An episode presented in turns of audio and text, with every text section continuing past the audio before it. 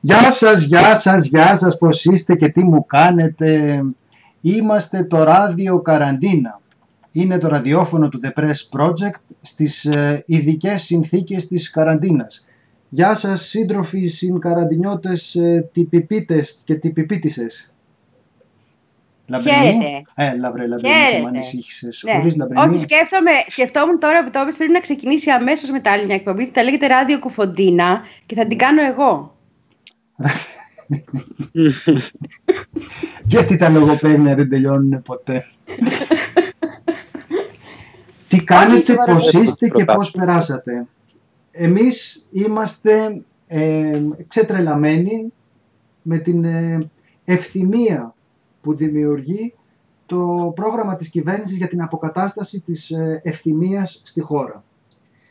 Λοιπόν, ε, Εγώ από προχτές έξω στα μοσαϊκά εδώ στο σπίτι ναι. δεν μπορείς να φανταστείς. Τα πιο ωραία λαϊκά. Κάθε μέρα. Κάθε μέρα. Δηλαδή μου φτιάξαν το κέφι. Με έχουν ανεβασμένοι πλέον. Πραγματικά είναι τα πιο ωραία λαϊκά. Ε, αυτό το τραγούδι, διαβάζω εδώ πέρα, λέει να μπορούσα στα σύννεφα να είχα εγώ βενζινάδικο, στο κενό να κινδύνευα για τα στέρι μου τάδικο. Οι καρδιές παλιοσίδερα σε ένα σώμα κατάδικο. Τι να πω, φέρτε μου ποτήρια και σπάστε το γυαλί, κόφτε το φιλί να πίνω να μεθώ. Η Νικολακοπούλου είναι απίστευτη. Δεν υπά... Δηλαδή το ότι έχει κάνει αυτή την καριέρα αυτή η γυναίκα με αυτούς τους στίχους. Τρέχα γύρευε τώρα τι συμβαίνει με το γούστο του κόσμου, τι καταλαβαίνει ο κόσμος, τι αγαπάει ο κόσμος. Ξέρεις, λοιπόν, κοίταξε, μην βάλω κανένα, τώρα κανένα στράτο Διονυσίου και στρώσεις κι εσύ. Μια χαρά θα στρώσω με το στράτο Διονυσίου. okay, πραγματικά εδώ πέρα δηλαδή. Στα κουριάρικα και λέω κάτσε ε, να πάρω. Έλα, έχει γράψει και όμορφα πράγματα. Έχει γράψει και όμορφα πράγματα. Νικολακοπούλη, τώρα μην την αδικούμε για την πρωτοψάλτη. Μάλιστα. Εντάξει. Λοιπόν, εγώ να πω ότι δεν είμαι από αυτούς που παθαίνουν αυτό που παθαίνει πολλοί κόσμος με το Σαββόπουλο και λέει αχ τόσα τραγούδια που αγαπήσαμε και πώς να συμφιλειωθούμε τώρα με αυτόν τον άνθρωπο που είναι αυτός που είναι. Θα, θα ήθελα να πω δύο πράγματα. Το πρώτο αφορά την ε, παρουσία καλλιτεχνών στο πλευρό πρωθυπουργών. Σωστά το είπαν οι άνθρωποι. Γιατί τόσος, τόσο πολύ σας πείραξε; Δηλαδή άμα ήταν ανάποδα τα πράγματα θα σας πείραζε; Όχι. Αλλά όταν είσαι... Προσέξτε να δείτε πώς γίνονται αυτά. Όταν πας και συμμετέχεις σε ένα επικοινωνιακό κολπάκι ενός ενεργεία πρωθυπουργού, επειδή αυτή είναι μια κομματική εκδήλωση, όπως και να χτυπιέται ο Χομενίδης τώρα για τη Βέμπο και ό,τι άλλη βλακεία του κατέβει του καθενός, επειδή συμμετέχει σε μια κομματική εκδήλωση, αυτές οι εκδηλώσεις έχουν ένα χαρακτήρα πάντοτε διχαστικό. Σε τοποθετούν απέναντι σε ένα μέρος της κοινωνίας που δεν χάρηκε με αυτό που έκανες και αφήνεις να σε ζητοκραυγάζει ένα άλλο κομμάτι της κοινωνίας που χάρηκε επειδή στηρίζει τον Πρωθυπουργό που και εσύ αγαπάς. Έτσι γίνονται αυτά δηλαδή. Τι να κάνουμε. Όπως... Αυτά έχουν. Οι κομματικές φιέστες αυτά έχουν. Έλα Ραμπρένη. Όπως και να το κάνεις ας πούμε καταλήγεις να λες ότι ίσως ο Μάο με την πολιτιστική επανάσταση να έχει και ένα δίκιο μεταξύ μας τώρα. Ότι κάτι χομενίδιδε, κάτι τέτοιο στα χωράφια θα πρέπει να τους στείλει κανείς καμιά εβδομαδούλα. Ένα. Και δεύτερον, το έχω πάρει και προσωπικά, διότι ο ακροατής μου με έχει χαρακτηρίσει βέμπο του κορονοϊού και δεν μπορεί να μου κλέβουν το. Δεν υπάρχει χώρος για δύο. Να το πούμε έτσι. Έτσι, πράγμα. Τι θα γίνει εδώ πέρα; Τι θα γίνει; Λοιπόν, οπότε ακολούθησε μέσα στο Σαββατοκύριακο ένα σούσουρο πολύ ισχυρό για αυτό το, για αυτό το θέμα, το οποίο βρίσκω δικαιολογημένο και το βρίσκω δικαιολογημένο ακριβώς για αυτό το λόγο. Ποια δεν μπορεί, παιδιά. Καταρχάς, όλοι αυτοί οι άνθρωποι ξεχνάνε ότι κάθε εθνική γιορτή που μνημονεύουμε και γιορτάζουμε επαιτειακά ήταν και ένας εμφύλιος. Ποια εθνική, ποια εθνική ενότητα; Και νομίζουν ότι τώρα έχουμε εθνική ενότητα. Αυτό τους φαίνεται για εθνική ενότητα. Που πάνε τώρα, ε, Είμαστε το πρώτο που ανοίγουν είναι τα δικαστήρια για να κάνουν προσημειώσεις ακινήτων. Άφησε με. Λοιπόν, και οπότε θέλω να πω ότι παρότι παραπονέθηκαν. Δεν είπε ταξική. Δεν είπε ταξική. Μα η εθνική σε αυτό χρησιμεύει, για να μην χρειάζεται να ασχοληθούμε με την ε, ταξική. Α, δεν το οργάνωσε ο Μητσοτάκης, δεν το οργάνωσε η Νουδού, κόψε την προπαγάνδα. Λοιπόν, αυτό ήταν επίσης πολύ αστείο. Ότι ενώ η αρχική γραμμή, να ενημερώσουμε και τον ε, φίλο τον ε, Ιωάννη τον Έλληνα, που μας λέει δεν το οργάνωσε ο Μητσοτάκης και είναι εδώ. έλεγε, ο, ε, ε, ο Μητσοτάκης ήταν πάρα πολύ έκπληκτος με αυτό που συνέβη, βγαίνει πρωτοψάλτη, πώς τη λένε, πρωτοψάλτη, όλος είναι πορτοσάλτε, ε, ναι. Λοιπόν, ε, Μμμ, ναι, ναι, ναι. βγαίνει στον αντένα και λέει πήρε τηλέφωνο ο Πρωθυπουργός το Δήμαρχο και του είπε που είστε Το περάστε. ανιψιό του. Πήρε το ανανυψιό του και όπως λέει και το κείμενο που δημοσιεύσαμε από το Scrap Punk που μοιάζουν κιόλας, έχουν την ίδια φατσούλα έτσι ώστε να θυμάσαι πολύ επίμονα ότι αυτοί οι άνθρωποι είναι ένα σόι, σόι πάει το βασίλειο που λένε. Καταλαβες, ναι, δεν την οργάνωσε. Θα σε παρακαλέσω φίλε μου, μία φορά τα γράφουμε τα, τα σχόλια, μετά τάκ, τάκ, τάκ, τάκ, πέφτει τσεκούρι η διαγραφή. Λοιπόν, οπότε, τι γίνεται; Έχουμε μια φιέστα η οποία καταλαβαίνω ότι μέσα στο χαμό που γίνεται, μέσα στον πόνο και την πίκρα των ανθρώπων, είναι ένα γεγονός περιθωριακό. Θα ασχοληθούμε λίγο, λίγο, λίγο ακόμα με αυτό το περιθωριακό γεγονός για να πούμε ότι αυτό το περιθωριακό γεγονός συνδέεται και με ένα άλλο περιθωριακό γεγονός που είναι ότι τους σκάνε κι άλλα εκατομμύρια. Κι άλλα, Mm. κι άλλα, κι άλλα. Δεν τους φτάσαν αυτά που φάγανε. Θέλουν κι άλλα εκατομμύρια τα ΜΜΕ. για να μην- Ζηλιάρι πουλί. Ζηλιάρι. Θες και εσύ, γι' αυτό τα κάνεις όλα αυτά. Εγώ ζηλεύω μόνο το Σέξπιρ. Δεν ζηλεύω κανέναν άλλον. δεν αγαπάω. ζηλεύω κανέναν pop star. Δεν ζηλεύω τη γυναίκα. Δεν ζηλεύω. Καθόλου. Μπράβο. Είμαι ευτυχώς Μπράβο. απαλλαγμένος στη ζωή μου από αυτό το πολύ μικροπρεπές συνέστημα. Λοιπόν, και έχουμε τώρα μια επίσημη κρατική δικαιολόγηση και το συνδέω με το κομμάτι της ε, πρωτοψάλτη, γιατί ουσιαστικά τι συζητάμε εδώ πέρα, τι είναι η καρότσα με την ε, δημοφιλή τραγουδίστρια, επικοινωνιακή διαχείριση δεν είναι, επικοινωνιακή διαχείριση της Μμμ. καραντίνας. Αυτό που εγώ το καταλαβαίνω ότι έχει μια πλευρά που θα μπορούσε να είναι και ευχάριστη. Η αλήθεια είναι ότι γύρισε λίγο boomerang, γιατί βρίζανε και οι χριστιανοί. Και λέγανε, Ναι, για τις παιδιά, εκκλησίες που δεν αφήνει. ναι, εγώ μπήκα στο Και Instagram. δικαίως. Και δικαίως, έτσι. Τώρα Τι να μην. πω. δι- Τι Πολύ να πω. δικαίως. Ναι, εντάξει, Καθίστε άμα- λίγο, ας πούμε. Να το συζητήσουμε αυτό θα ήθελα. Ναι, εντάξει. Έτσι. Λοιπόν, ε, το ζήτημα είναι, λοιπόν, εγώ μπήκα στο ε, Instagram του Μητσοτάκη και το έβλεπα αυτό, που έλεγαν ε, πάρα πολύ ότι οι εκκλησίες σας μαράνανε, εκεί πέρα πάτε και είστε όλοι ο ένας πάνω στον άλλον. Ας μην σταθούμε σε αυτό. Εγώ αυτό στο οποίο θα ήθελα να Ναι. σταθούμε είναι ότι εδώ πέρα αυτό που γίνεται είναι ότι η οργανωμένη προσπάθεια αλλαγής του κλίματος επειδή δεν μπορείς να επαφείς στο φιλότιμο των δημοσιογράφων γιατί δεν έχουνε πρέπει να τους εξαγοράσεις. Γιατί πού ξέρεις τι θα γράψει ο άλλος άμα δεν τον έχεις ψωνίσει. Πρέπει να τον αγοράσεις τον άλλο. Πρέπει να σου ανήκει. Πρέπει να είναι υπάλληλό σου. Να του λες, έλα εδώ ρε, έλα εδώ, τι σου πάει να γράψεις, ποιος σε πληρώνει ρε, ποιος σε πληρώνει ρε μου λέ. Του τα δίνεις λοιπόν, του τα σκάς και γράφει ό,τι θέλεις. Έτσι γίνεται. Γιατί άμα δεν έχει φιλότιμο άλλος, αυτό δεν είπε. Αυτό δεν είπε ο Πέτσας. Και μάλιστα προσέξτε τώρα. Δεν είναι μόνο που ξανά είπε αυτό για το φιλότιμο. Λέει και το άλλο εξωφρενικό που γράψαμε στο editorial. Για τους εργαζόμενους. για, το, για τα fake news. Για τα fake news. Λέει, πρέπει να ενισχυθούν τα μέσα μαζικής ενημέρωσης γιατί ε, αυτό που γίνεται αυτή την, ε, αυτή την περίοδο είναι ότι έχουμε πολύ σοβαρά προβλήματα και χρειάζεται εμείς να τα υποστηρίξουμε για να αποφύγουμε τα fake news. Και αναρωτιόμαστε κι εμείς οι δόλοι, ποια fake news ρε παιδιά, ποια fake news; Υπάρχουν ψευδείς ειδήσεις για τον κορονοϊό που κυκλοφορούν στην Ελλάδα με επιτυχία και δυσχεραίνουν την εφαρμογή της ε, πολιτικής που έχει αποφασίσει η κυβέρνηση.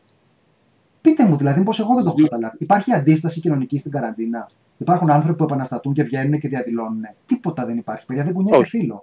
Δεν κουνιέται φίλο. Δε- Έχουμε χάσει έστω την επιθυμία να υπάρχει μια ευλογοφάνεια σε αυτά που λέγονται. Δεν σου λέω να, πεις, να πιστώ εγώ, να πω ναι, εντάξει. Εντάξει, αφού είναι έτσι, ψηφίζω Κυριάκο Μητσοτάκη.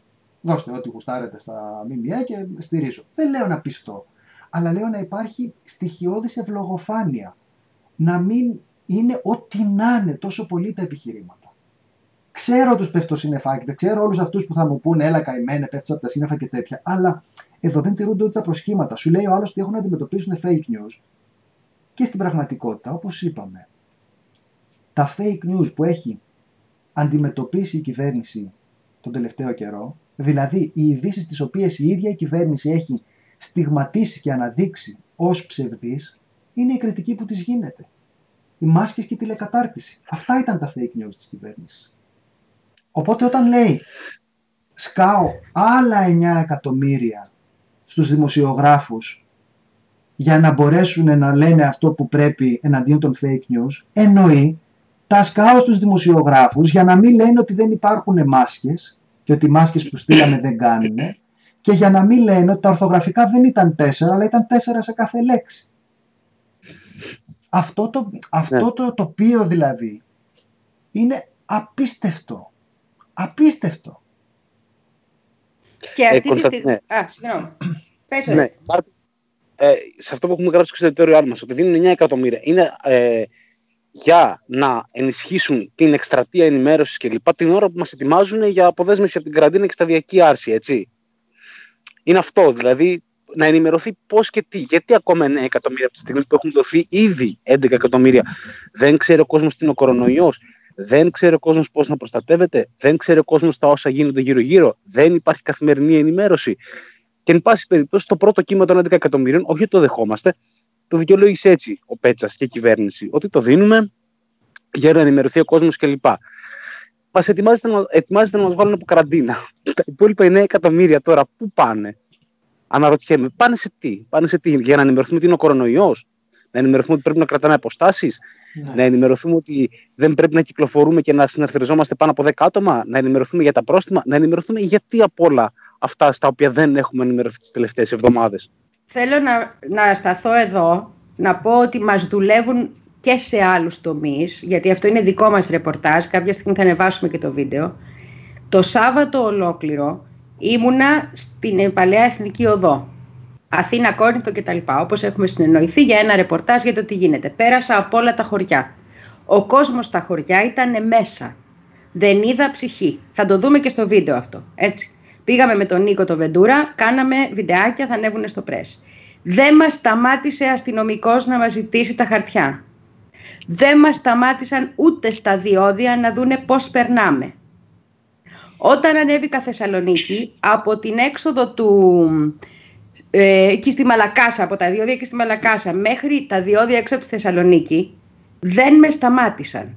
Λοιπόν, σταμάτησαν κόσμο πολύ εκεί τις μέρες που μπορούσαν να μαζέψουν λεφτά. Το τραγούδι είναι για τα λεφτά τα κάνεις όλα. Δεν τους ενδιαφέρει η υγεία μας και είναι άλλο ένα σημάδι ότι όλα αυτά γίνονται για τη διαχείριση την επικοινωνιακή και για τα χρήματα που συγκεντρώνουν εις βάρος μας λόγω του ζητήματος αυτού. Για μένα αυτά ήταν πολύ σοκαριστικά πράγματα. Θα ανέβει το ρεπορτάζ, ελπίζω σύντομα, γιατί έχουμε να κάνουμε και βίντεο. Αλλά πραγματικά είδα πιο καθαρά από ποτέ τι δούλευμα μας ρίχνουν και πιστεύω ότι το καταλαβαίνει και ο κόσμος. Ένα δεδομένο. Δεύτερο, φυσικά θα μοιράσουν λεφτά. Αυτή τη στιγμή η βασική τους, και το ξέρουμε όλοι, ο βασικός, το βασικό τους ζητούμενο είναι να μπορέσουν να ελέγξουν την κοινωνία. Γιατί η κοινωνία αυτή τη στιγμή είναι εν μέρη στα κάγκελα. Είναι εν μέρη στα κάγκελα. Δηλαδή όλος ο κόσμος είναι χάνονται μεροκάματα, χάνονται ζωές, ε, γίνονται λάθη ή δεν γίνονται λάθη και ύποπτα πράγματα όπως αυτό στην Κέρκυρα. Μας είπαν αλήθεια, δεν μας είπαν αλήθεια. Ποιος έχει δίκιο τελικά; Ή πόσο άχρηστοι είναι οι γιατροί; Λοιπόν, έχουμε μία σειρά δεδομένων και τον ρεπορτάζ που δυστυχώς δεν μπορούμε εύκολα να κάνουμε, τα οποία δείχνουν ότι το μόνο που τους ενδιαφέρει είναι αυτό. Το μόνο που τους ενδιαφέρει είναι αυτό. Λαμπρινή, εγώ έχω πάθει και ένα άλλο, άλλο σοκ τώρα με την, ε, διαφαινόμενη σταδιακή λύση της ε, άρση της ε, καραντίνας των ε, μέτρων περιορισμού της κίνησης. Συμβαίνει το εξής, το οποίο προσπαθώ να το καταλάβω καλόπιστα και, και πραγματικά δεν μπορώ να το καταλάβω. Βγαίνει ο Τσιόδρας και λέει εντάξει μπορούμε να μείνουμε για πάντα. Το ρωτάνε για την ανοσία αγέλης. Εσύ Λαμπρινή αυτά θα μας τα πεις πιο υπεύθυνα αλλά με το λίγο μυαλό που έχω κι εγώ, το ρωτάνε για την ανοσία γέννης και δεν λέει ρε παιδιά τι είναι αυτά που λέτε. Είδα το, το βίντεο στο οποίο το ρωτάνε και λέει ναι ναι ναι τα σχολεία μπορούμε να το ελέγξουμε να, να, ε, να αρχίσει από τα σχολεία πρώτα ούτως ώστε. Παιδιά, ο ίδιος ο Τσιόδρας έχει μιλήσει για ποσοστά που κυμαίνονται μεταξύ του 50 και του 70% για την ανοσία γέννης. Τι συζητάμε σε ένα πληθυσμό 10 εκατομμυρίων; Πόσοι έχουν νοσήσει; Έχουν νοσήσει 5 με 7 εκατομμύρια Έλληνες ασυμπτωματικά; Και έχουμε θνησιμότητα 0,0002% που έγραφε ο Μητραλέξ κάνοντας τη διαίρεση; Ή έχουν νοσήσει. Καλά, άλλο τώρα ότι ανακοινώνουν κρούσματα ότι είναι άνεχο να κάνουμε τεστ. Αυτό το έχουμε πει από την αρχή. Δεν είναι τόσα τα κρούσματα. Πόσα είναι; 10, 20, 30, 100 χιλιάδες. Πόσα είναι αυτά τα κρούσματα; Ποια ανοσία αγέλη. Τι σχέση έχει ανοσία αγέλη, Αυτό όσο το καταλαβαίνω και πείτε μου να κάνω λάθος, θα έπρεπε απλώς να διαγραφεί από τη συζήτηση. Και συζητάμε τώρα ότι θα αρθούν σταδιακά τα περιοριστικά μέτρα και αφήνουμε να, να νομίζει ο κόσμος ότι θα υπάρχει ανοσία αγέλης. Τι σχέση έχει αυτό; Τα περιοριστικά μέτρα λέγαμε από την αρχή, γιατί μας λένε ότι, είχαμε, ότι στην αρχή αντισταθήκαμε και τώρα που είναι να τα αναιρέσουν ε, ε, γκρινιάζουμε. Δεν είναι καθόλου έτσι. Αντιθέτως, ευτυχώς για μας και δυστυχώς για τον πλανήτη, δίκιο είχαμε και τότε δίκιο έχουμε και τώρα. Αυτό που λέγαμε είναι κάτι το οποίο χωρίς να είμαστε ειδικοί, καταλαβαίνουμε πάρα πολύ απλά, διότι είναι ζητήματα πολιτικής. Η καραντίνα, εξηγούσαν οι ειδικοί, έχει νόημα προκειμένου να μην πέσουν όλοι οι ασθενείς μαζί, να κερδίσεις κάποιο χρόνο, να κλωτσίσεις το δενεκεδάκι παρακάτω και στο μεταξύ κάτι να κάνεις. Δηλαδή, να οργανώσεις τις άμυνες του δημόσιου συστήματος υγείας, όποιο θες, να οργανώσεις κάποιες άμυνες, να πεις ότι εγώ, ναι μεν, ξεκινάω πάλι από την αρχή, γιατί αυτό γίνεται. Πάλι θα είναι κάποιος που θα είναι άρρωστος και θα φταρνίζεται. Θα βύχει, θα τρίβει τα μάτια του, θα σκαλίζει την ε, μύτη του και μετά θα πιάνει το χερούλι του λεωφορείου. Αυτό δεν, αυτό δεν λέμε. Θα βύχει κάποιος το χέρι του και ναι. θα χαιρετάει με χειραψία. Σταμάτησε αυτό. Δεν σταμάτησε θα ισχύει ακριβώς όπως ίσχυε και πριν. Οπότε λέμε ότι συμβαίνει το ίδιο ακριβώς πράγμα και ο χρόνος που κερδίσαμε, δηλαδή το να απλωθούν τα θύματα της ασθένειας στον χρόνο, γίνεται προκειμένου να έχουμε κερδίσει κάτι ως προς τη θωράκιση του συστήματος υγείας. Έχει συμβεί τίποτα τέτοιο και δεν το έχω πάρει χαμπάρι; Όχι. Στη Γερμανία δηλαδή έχουν λάβει κάποια μέτρα, τα οποία είναι τα μέτρα που έλαβαν σε αυτό το διάστημα. Και λένε, ορίστε, να τα τεστ. Με αυτόν τον τρόπο εντοπίζουμε, με αυτόν τον τρόπο εξασφαλίζουμε ότι τα παιδάκια θα πηγαίνουν στα σχολεία τους και δεν θα έχουν, δεν θα είναι στιβαγμένα το ένα πάνω στο άλλο. Εντάξει. Και αυτά είναι τα μέτρα που έλαβαν σε αυτό το διάστημα. Εμείς, πείτε μόνο κάνω λάθος, πόσες κλινικές έχουν προσθεθεί, ρε Ορέστη; Κλινικές, λέω, πόσες... πόσα κρεβάτια, πόσες κλίνες; Κλίνες μέσα. Ακόμα δεν έχουμε. Είμαστε, είμαστε κάτω από τον Ευρωπαϊκό Μεσόωρο. Το, το, το είπε και την Πέμπτη ο ε, κυβερνητικός εκπρόσωπος, παραδέχτηκε και ο στόχος μας είναι μέχρι, το Φλεβά, μέχρι τον συγγνώμη, Οκτώβριο να έχουμε αυξήσει τον Ευρωπαϊκό Μεσόωρο. Δεν έχω ακριβή αριθμό αυτή τη στιγμή. Δεν έχουμε αρκετές και δεν κάνουν τίποτα. Ε, να το πούμε έτσι απλά. Ναι. Μόνο επικοινωνιακή διαχείριση. Αυτό που λέμε από την αρχή.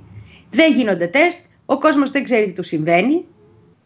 Παρουσιάζουν τους ε, τσιγκάνους ως ομάδα η οποία φταίει και σε άλλες περιοχές σιγά σιγά και εμένα αυτό με ανησυχεί και τους πρόσφυγες και τους μετανάστες. Είναι... Ναι, απλώς έχει μπει μία κατηγορία. Οι πρόσφυγες και οι μετανάστες για τη δεξιά ήταν μπαλάκι εδώ και καιρό.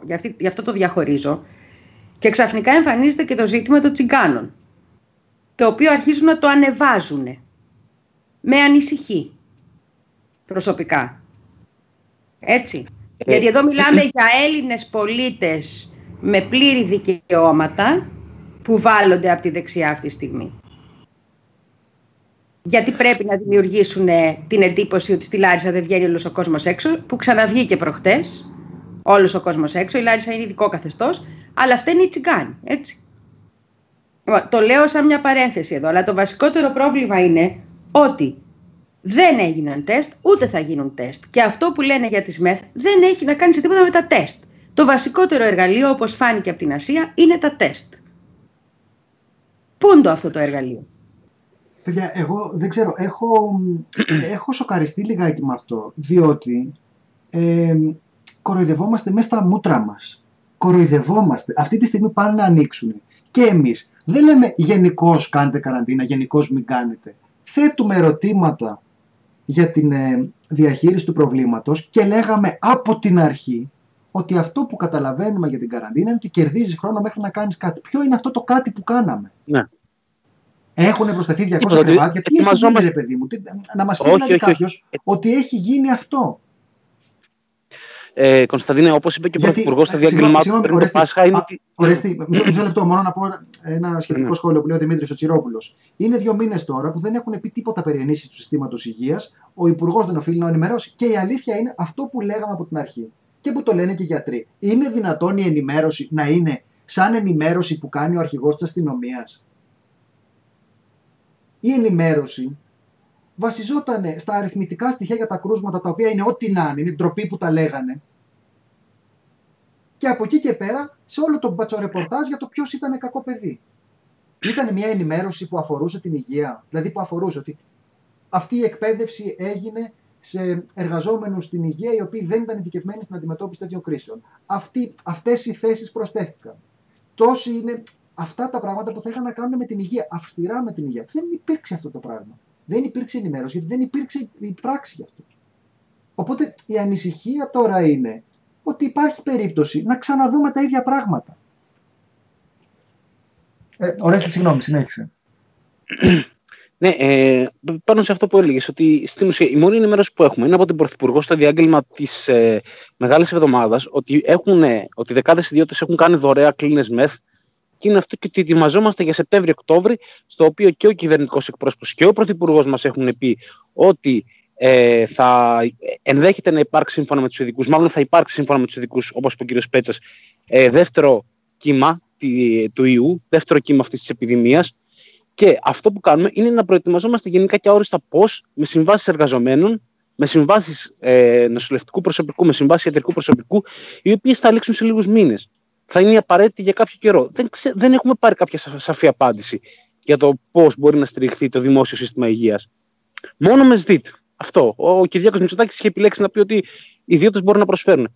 Δεν υπάρχει κάποια ενημέρωση. Εδώ και δύο μήνες που οι πολίτες είναι όντως σωστά και υπεύθυνα στα σπίτια τους. Και δεν μιλάμε τώρα ούτε για τρομολαγνίες από τη μια μεριά έτσι, ούτε για ώρε που δεν υπάρχει κορονοϊός και δεν υπάρχει Ιταλία από την άλλη μεριά. Είναι όλα φτιαχτά. Αλλά στην πραγματικότητα αυτό που μα μας δείχνουν είναι ότι δεν υπάρχει τίποτα. Αν κάποιος δει, πέρα από τις ενημερώσεις του Τσιόδρα και του Χαρδαλιά κάθε απόγευμα, που όπως είπε και η κυρία Πρόεδρος της Δημοκρατίας, έχει γίνει η, μια ωραία ρουτίνα για τον Έλληνα. Αυτή είναι μια πολύ, Έτσι, πολύ ωραία. ζούμε γλυκές, ρομαντικές, τρυφερές στιγμές με αυτά τα αγόρια. Πέστε. Είναι, ναι, είναι κάπως έτσι. Δεν έχει γίνει επί της ουσίας κάτι. Όποιος δει δηλαδή στα ρεπορτάζ είναι αυτό που είπε ο Κωνσταντίνος πριν, το αστυνομικό ρεπορτάζ. Πιάσαμε τόσο στον τάδε δρόμο, πιάσαμε τόσο στην εθνική οδό. Οι Έλληνες οι άμυαλοι, οι Έλληνες που δεν ε, παρακολουθούν τα μέτρα. Και τον Κυριάκο Μητσοτάκη, τον Βασίλη Κικίλια, όταν και αν βγει και τον κύριο Τσιόδρα να πηγαίνει στο, στην κλινική ταξιάρχη στο Περιστέρι. Αυτά είναι τα πλάνα που βλέπουμε στην ουσία. Α- Αυτή είναι η ενημέρωση που έχουμε για τον κορονοϊό. Είναι φοβερό το πώς τα ελληνικά ΜΜΕ στα δελτία ειδήσεων κυρίως παρουσιάζονται τα πάντα από Ιταλία, από Ισπανία, από Αμερική, εμ, από Γαλλία, από όλη την Ευρώπη τέλος πάντων, από την Κίνα. Και εδώ δεν υπάρχει κάποια ουσιαστική ενημέρωση. Πώ είναι πνευστήρες, πόσες κλίνες μεθ, τι κάνουμε, τι παίρνουμε, πώς το χειρίζεται η κυβέρνηση. Είναι Ναι. απλά ότι η κυβέρνηση προσπαθεί. Μας γράφει ο Αλέξανδρος Αναστασιάδης, η ζέστη δεν μειώνει τη μεταδοτικότητα. Ε, Αλέξανδρε, δεν ξέρω τι δουλειά κάνεις. Να μιλήσουν. Αυτό είναι ένα θέμα καθαρά στο οποίο πρέπει να τοποθετηθούν επιτέλους οι κοινωνιολόγοι με διδακτορικό στο αρχαίο δράμα. Αυτή είναι πάντως η ενημέρωση του Παγκόσμιου Οργανισμού Υγείας. Να το πούμε Ναι, έτσι. ναι. Και αυτό είναι και Οι από τα κορονοϊοί ενδιαφέροντα γενικά. ζητήματα. Ναι. Οι- Ναι, οι κορονοϊοί γενικά προβλέπουν άρα και αυτός, να τα λέμε έτσι ακριβώς όπως είναι, Ναι. επειδή ακριβώς η ομάδα αυτή των ιών παρουσιάζει ευαισθησία στις υψηλές θερμοκρασίες. Δηλαδή πιστεύουν, και γι' αυτό λένε ότι η προετοιμασία είναι καιρός προετοιμασίας τώρα, έτσι, το καλοκαίρι, για το νέο κύμα που θα έρθει, πιστεύουν ότι θα έχουμε πτώση των περιστατικών, θα έχουμε μια κατάσταση που θα επιτρέπει να οργανωθούν ξανά καλύτερα τα συστήματα υγείας. Αυτό προτείνουν οι άνθρωποι. Ναι. Ε, να γυρίσω λίγο σε αυτό που είπε ο Κωνσταντίνος στην αρχή για τη σχέση των ΜΜΕ και, και για τα, αυτό το που έχουμε εμείς και στο editorial. Δεν είναι μόνο τα 9 συν ε, 11-20 εκατομμύρια σύνολο, είναι και ότι δεν θα πληρώσουν το φόρο φέτος τα κανάλια τα τηλεοπτικά, έτσι; Πηγαίνει και αυτό. Λοιπόν, η ε, διαδήλωση που έγινε με, τηρ- τηρώντας τα μέτρα ασφαλείας που έκαναν οι εκπαιδευτικοί για ένα πολύ νομοσχέδιο που προωθεί εν μέσω καραντίνας στο Υπουργείο, το Υπουργείο Παιδείας με τα απαραίτητα μέτρα, με γάντια, με αποστάσεις, με, με, με έγινε πρώτο θέμα το πόσο, ε, πόσο ανεύθυνη είναι και το πόσο οι εκπαιδευτικοί δεν σέβονται και γονείς και μαθητές έξω από τη Βουλή έγινε αυτό την προηγούμενη εβδομάδα και πόσο δεν σέβονται τους κόπους όλων μας κλπ. Στο σκηνικό με τον Κυριακό Μητσοτάκη, που ο ανιψιός του, ξαναλέω, είναι παραγγελία στον ανιψιό του, τον Δήμαρχο, για να έρθει πρωτοψάλτη να το δει έξω το Μαξίμου. Βλέπουμε πλήθος εκεί, είναι κόσμος, λίγος κόσμος, είναι πολλοί φωτογράφοι, είναι ρεπόρτερ και ήταν μια πολύ γλυκιά εικόνα. Ο ένας πάνω στον άλλο. Εικόνα. Ναι, αυτό. Ο ένας ακριβώς πάνω στον άλλον. Και ήταν μια πολύ γλυκιά εικόνα για να φύγει και το μυαλό μας από την καραντίνα. Όταν ε, το Mega, Sky και Open είχαν κάνει για τους ε, νοσοκομιακούς γιατρούς της ΕΝΓΕ που διαμαρτύρονταν την Παγκόσμια ημέρα υγείας έξω από τα νοσοκομεία, ήταν κάποιοι ανεύθυνοι άνθρωποι οι οποίοι τηρούσαν τα μέτρα, τηρούσαν τα μέτρα μέχρι να έρθει η αστυνομία από εκεί πέρα και να υπάρξει αναταραχή. Ήταν μια εικόνα ανευθυνότητας που μας οδηγεί όλους, ε, που βάζει σε κίνδυνο τη δημόσια υγεία. Με τον Μητσοτάκη, όποιος έβλεπε καλά και σήμερα τα κανάλια ειδικά, τα πρωινάδικα, δεν ξέρω, σε ένα συννεφάκι ροζ. Τι ομορφικό επιτέλους να σπάσει αυτή η μονοτονία και αυτή την κρίνια με την καραντίνα. Οπότε, ναι, τα λεφτά, όπως το είπε και ο Κωνσταντίνος στην αρχή, πιάνουν τόπο. Και όχι απλά πιάνουν τόπο, πιάνουν πάρα πολύ καλά τόπο τα επόμενα 9 εκατομμύρια που έχουν δοθεί μέχρι τώρα. Εδώ θα μπω στο θέμα μου. Ορέστη μου, θα μου επιτρέψει. Ναι, ναι. Είναι πολύ ναι, ναι. πιο προλετάριος ο, Παρα... ο Παπαγιώργης εδώ πέρα στην ενορία μας με τις γιαγιάδες από αυτό που μαζεύτηκε εκεί πέρα. Έτσι είναι πολύ πιο προλετάριος και πολύ πιο απλός άνθρωπος και πολύ πιο δικός μου άνθρωπος από αυτό το συμφερτό εκεί πέρα, ο οποίος ήταν ο ένας πάνω στον άλλον και μας επιδείκνυε ότι για αυτούς δεν ισχύει τίποτα. Γιατί αυτό έγινε. Ότι αυτοί κάνουν ό,τι γουστάρουν και ο εχθρός μας πρέπει να είναι ο Κοσμάκης. Να το πω έτσι. Και το βάζω το θέμα της Εκκλησίας, γιατί τώρα την τρώει και ο Γερόν. Έχει, έχει ένα πολιτικό, να μην να το πω ευγενικά, ο Κωνσταντίνος δεν με αφήνει να λέω τέτοιες εκφράσεις.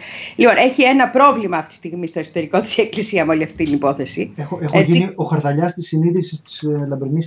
Είσαι, ναι, είσαι ο χαρδαλιά της συνείδησής μου και αυτό δεν ξέρω αν σε τιμά. Μάλλον όχι.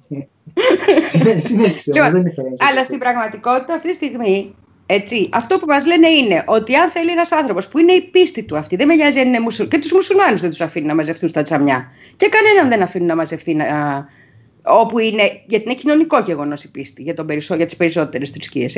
Λοιπόν, και εσείς δεν μπορείτε, αλλά εμείς μπορούμε, γιατί εμείς είμαστε η άρχουσα τάξη, εμείς είμαστε τα αφεντικά, εμείς είμαστε η ελίτ και κάνουμε ό,τι γουστάρουμε. Mm-hmm. Και εν τέλει, για να καταλήξω στο επίπεδό μου και θα μου το επιτρέψετε, εγώ μόλις τελειώσει αυτή η ιστορία θα πάρω τον Τάτσον, θα βάλω πάνω τον Γιώργο Μάγκα και θα γίνει χαμός. Σας το λέω. Ε, παιδί μου, εγώ το καταλαβαίνω και αυτό που λένε τώρα τι κωδικό έβαλε η πρωτοψάλτη. Το, το καταλαβαίνω αυτό. Κάνει μια εκδήλωση ο Δήμος, ρε παιδί μου. Κάνει μια εκδήλωση, οπότε αυτή είναι μια περίπτωση που θέλουν με τη δική τους ε, ευθύνη να κάνουν κάτι το οποίο Λέει δεν είχαμε προγραμματισμένη διαδρομή για να μην μαζευτεί ο κόσμος ακριβώς κτλ. Το, το καταλαβαίνω αυτά, δεν, θέλω να είμαι άδικος. Τρώει το κράξιμο που τρώει, απλώς γιατί πάει εκεί πέρα και κολοτρίβεται σε μια κυβέρνηση πάρα πολύ αντιπαθή. Τι να κάνουμε τώρα, διχαστικά είναι αυτά. Ναι. Όταν, και όταν ο Λαζόπουλος πήγαινε με τον, ε, με τον Τζίπρα, τα άκουγε από την απέναντι πλευρά. Έτσι είναι αυτά, ρε παιδί μου. Αυτά γίνονται τώρα άμα πας και ε, πλησιάζεις πάρα πολύ σε, σε πρωθυπουργούς.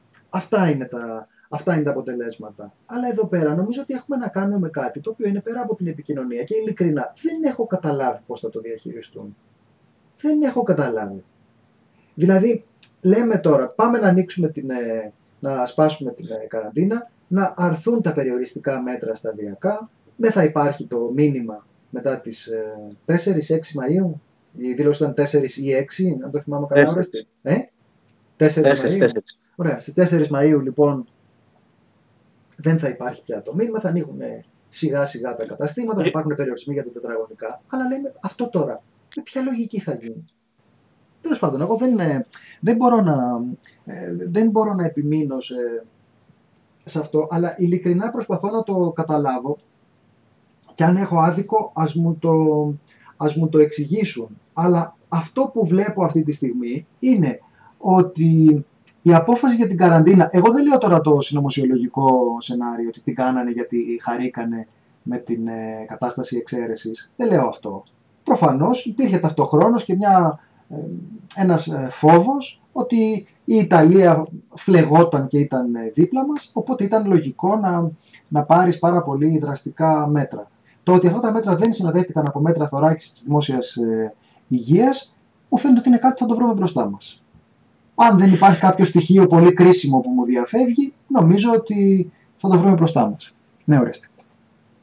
Μα και για το μέτρο αυτό ήταν που θεωρητικά η κυβέρνηση, όπως είπε, πήρε γρήγορα τα μέτρα κλπ. κλπ, κλπ έκανε γρήγορες κινήσεις, άμεσες κινήσεις.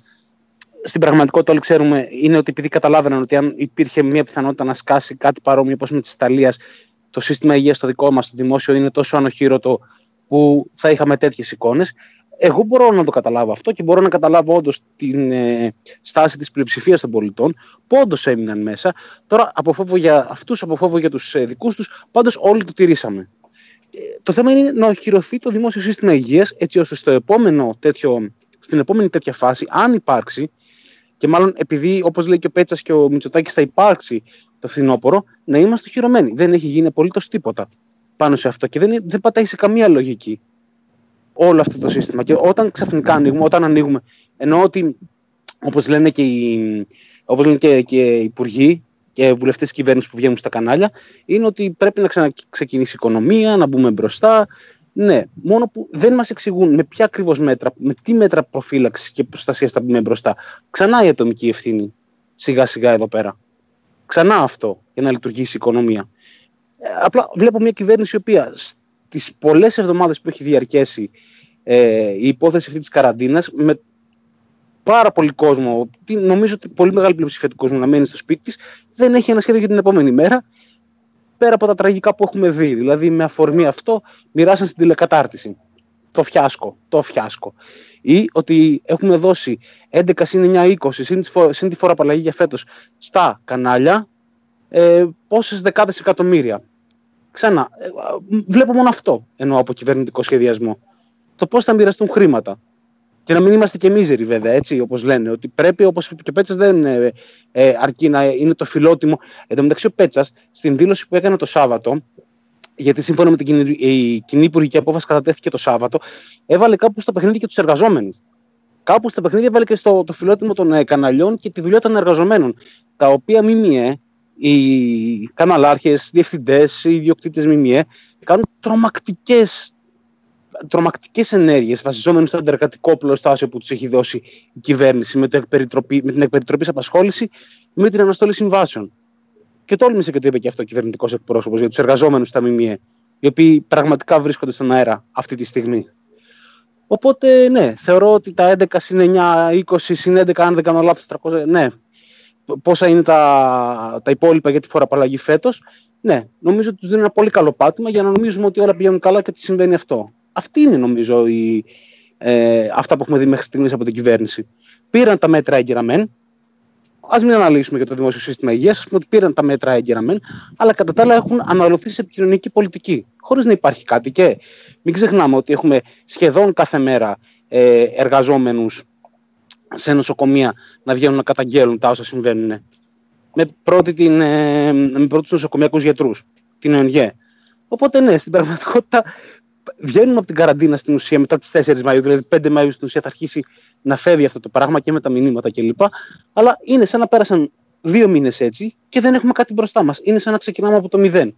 Απλά αυτή τη στιγμή έχουμε επιβεβαιμένα κρούσματα και θανάτους και διασωληνωμένους δεν μπορώ να βρω μια ουσιαστική διαφορά που να έχει αλλάξει και να πεις ότι σε σχέση με δύο μήνες πριν ξεκινάμε αισιόδοξα η επανεκκίνηση που λένε της οικονομίας. Αλήθεια δεν μπορώ να βρω κάτι για το πώς μπορούμε να οχυρωθούμε γύρω από αυτό. Έτσι νομίζω. Λοιπόν, ε, να περάσουμε, επειδή μπορούμε για λίγο να έχουμε μαζί μας τη μοναδική Ελληνίδα που έζησε στη Βόρεια Κορέα Oh!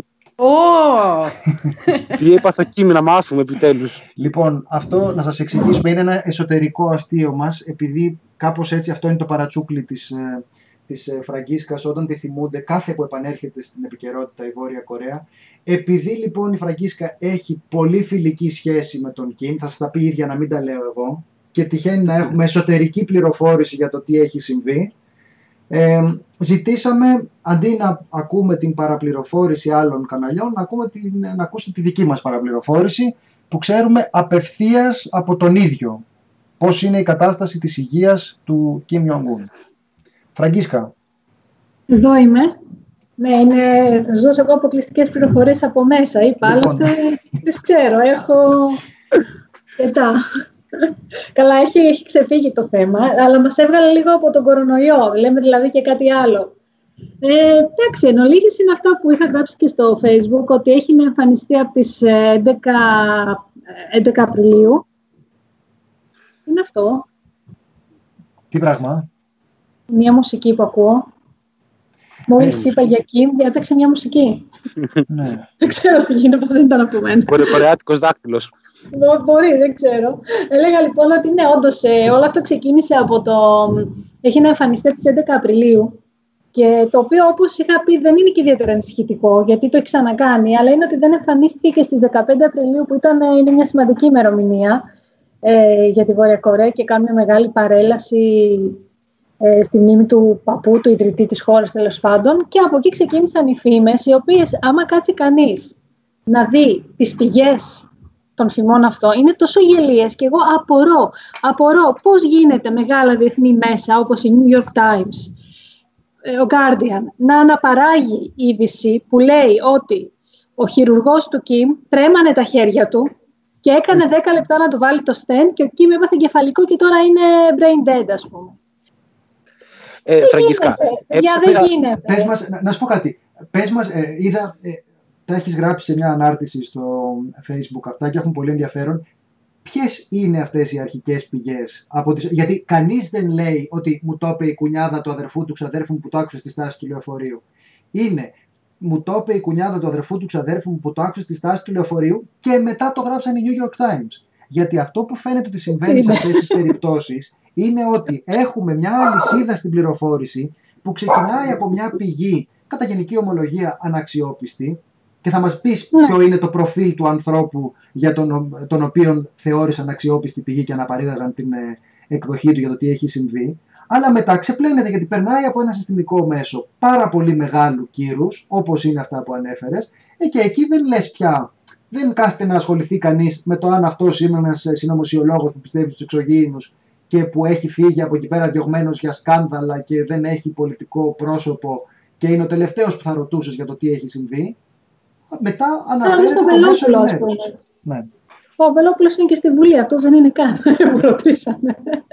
Τέλος πάντων, ναι, βασικά η, φήμη, η πρώτη πληροφορία, η αποκλειστική, ήρθε από έναν ε, νοτιοκορεάτη πολιτικό, ο οποίος ε, έδωσε μια συνέντευξη τέλος πάντων ε, στα, στη Νότια Κορέα και είπε ότι έχει ε, πολύ αξιόπιστες πηγές ανώνυμες μέσα από την Κίνα, ότι ο Κίμ είναι νεκρός. Πέθανε. Τώρα ποιος είναι αυτός, αυτός λέγεται Chang Song Min. Μπορούν να το γκουγκλάρουν κιόλας όποιος θέλει. Εσύ τον γνωρίζεις Ο- προσωπικά, φαντάζομαι αυτόν. Θα αφού ήσουν, αφού ήσουν εκεί, πρέπει να Είμαστε είστε φίλοι. Πολύ, πολύ κοντινοί φίλοι. Είναι Νοτιοκορεάτη, είναι εχθρό. ε, αυτός τέλο πάντων λοιπόν ένα πολιτικός, ο οποίος ένα χρόνο είχε μία θέση στο Υπουργείο Εξωτερικών το 98-99 και έκτοτε τον έχουν διώξει από κάθε αξίωμα γιατί είχε δικαστεί για υπεξαίρεση δημόσιου χρήματος. Οπότε δεν ξανάκανε καριέρα από τότε. Και είχε προσπαθήσει τώρα στις τελευταίες εκλογές να βγει για πρόεδρο και πήρε το 0,01 των ψήφων, δηλαδή τίποτα. Αυτός λοιπόν έχει γράψει και 10 βιβλία για τη Βόρεια Κορέα και έχει πει κατά καιρούς διάφορα, δηλαδή θεωρίες συνωμοσίας, ε, ό,τι να είναι, μέχρι ότι, ό,τι μπορεί να φανταστεί κανείς το έχει πει. Αυτός θεωρήθηκε αξιόπιστος ε, και είπε αυτή την συνέντευξη που έδωσε και μετά το παίρνει ένα, εδώ είναι το αστείο, ε, ένα λέγεται Hong Kong Satellite Network, κάπου, ε, λέγεται αυτό, το οποίο είναι ένα δορυφορικό δίκτυο, το οποίο άμα διαβάσετε το Guardian ή το New York Times, το γράφουν σαν leading network του Hong Kong. Πρόκειται για ένα, το, ένα μ, δίκτυο το οποίο ιδρύθηκε πριν 10 χρόνια περίπου, τόσο leading, τόσο παλιό και παραδοσιακό. Όντως έχει δορυφορικά, είναι, σε, ε, είναι στα μα- μανταρίνι, είναι broadcast, κάνει σε μανταρίνι και το οποίο η, ιδρύ, η ιδρυτής του είναι ανιψιά ενός πρώην πολιτικού της Κίνας. Δηλαδή κάπως έτσι, αυτό είναι που του δίνει την αξιοπιστία αυτού του leading network ας πούμε που είναι 10 χρονών και το οποίο δείχνει όλο talk shows για, για νέους. Δεν έχει δημοσιογραφική έρευνα το, αυτό το δίκτυο. Αυτή λοιπόν ε, βγάζει μια ανακοίνωση και λέει ότι σύμφωνα με πηγές ε, της Κίνας, μέσα από το Κομμουνιστικό Κόμμα, ο Κιμ πέθανε. Αυτό. Και αυτό επίσης το παίρνουν όλοι και μετά βγαίνει και ένας Ιαπωνέζος, αυτός ήταν ο πιο αστείος από όλους, ο οποίος έχει γράψει 18 βιβλία για τη Βόρεια Κορέα, όλα με θεωρίες συνωμοσίας μέσα, και βγαίνει και λέει ότι όχι μόνο πέθανε, αλλά πώς πέθανε. Φέρανε έναν αγκιοχειρουργό να του βάλει στέντ. Αυτός από το φόβο του τρέμαν τα χέρια του τόσο πολύ που για 10 λεπτά δεν μπορούσε να περάσει το στέντ. Με αποτέλεσμα να μείνει όλος χωρίς οξυγόνο και να μείνει φυτό. Και αυτό το πράγμα αναπαράχθηκε. Να δεν πω ξέρω κάτι. τι να πω, δεν με ξεπερνάει. Ναι. Και έγραφες Αυτές και ήταν οι ότι πηγές δεν, δεν είναι και η πρώτη φορά κιόλας που κάποιος πεθαίνει και μετά Ω. ανασταίνεται θα- θαυματουργά και τον Και εκεί ε, με σκοτ- ξαναπεθάνει το 14. Και στο Και Game μάλιστα of Thrones, πες. και στο- Ναι. στο- Ακριβώς. Το 14 ο Κιμ είχε πεθάνει από πολιτηρή. Δεν ξέρω αν θυμάστε. Το είχε το, το είπε Από το το- BBC. Ναι, ναι, είχε φέρει και γιατρό το BBC. και Λαρισέ, η είχε- δολοφόνη χτυπάει Να το ρίξε τείχο. την ολόφα. Όχι, ήταν έμενταλ το τυρί. ελβετικό, ελβετικό. μην Ελβε- το- Ελβετή δολοφόνη, ναι, ναι, Είναι το Φραγκίσκο. Λαρισέ, είναι η χειρότερη φάρα είναι αυτή. Αυτή την- μηγάδες, Θέλω να έτσι, πω, ελβετολαρισέ. αν μου επιτρέψεις Φραγκίσκα για να το πούμε αυτό, γιατί ε, πριν μέρες, έψαχνα το άρθρο και δεν το βρίσκα σήμερα. Πριν μέρες είχαμε άρθρα από την Αμερική που έλεγαν ότι οι εκατομμυριούχοι, αυτοί οι τύποι που κινούνται με τα ελικόπτερά τους και γενικά, και όσοι έχουν καταφύγια, έχουν πάει και έχουν κλειστεί εκεί. Για τον, λοιπόν, για τον πλούσιο τον Αμερικάνο, για το 1% το δεχόμαστε, το καταλαβαίνουμε και το κάνουμε ρεπορτάζ. Για τον ηγέτη μιας τέτοιας χώρας, μια τέτοια πιθανότητα δεν εξετάζεται καν. Ότι δηλαδή είναι κλεισμένος ότι γιατί μπορεί να πρέπει έχει- ακριβώς να επιβιώσεις. Μπορεί να έχει κάνει και επέμβαση. Το πιθανότερο είναι ότι όντως είναι στο Γονσάν, έχει μία έπαυλη οικογένεια εκεί. Είναι θέρετρο το οποίο είναι και πόλη βέβαια, δεν, είναι μόνο, μόνο- δεν πάει μόνο εκεί, είναι τουριστικό θέρετρο και αρκετά ωραία πόλη κιόλας.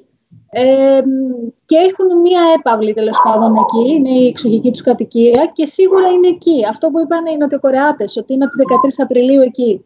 Αυτό που μου έκανε εντύπωση είναι ότι βγαίνει η αρχισυντάκτης τέλος πάντων της Washington Post στο Πεκίνο και λέει ότι έχει αποκλειστικές πληροφορίες και αυτή η οποία αυτοαποκαλείται ως βιογράφος του Κιμ, γιατί έγραψε ένα βιβλίο τέλος πάντων. Έχω πάει λέει 10 φορές στη Βόρεια Κορέα και έγραψε βιβλίο για τον Κιμ.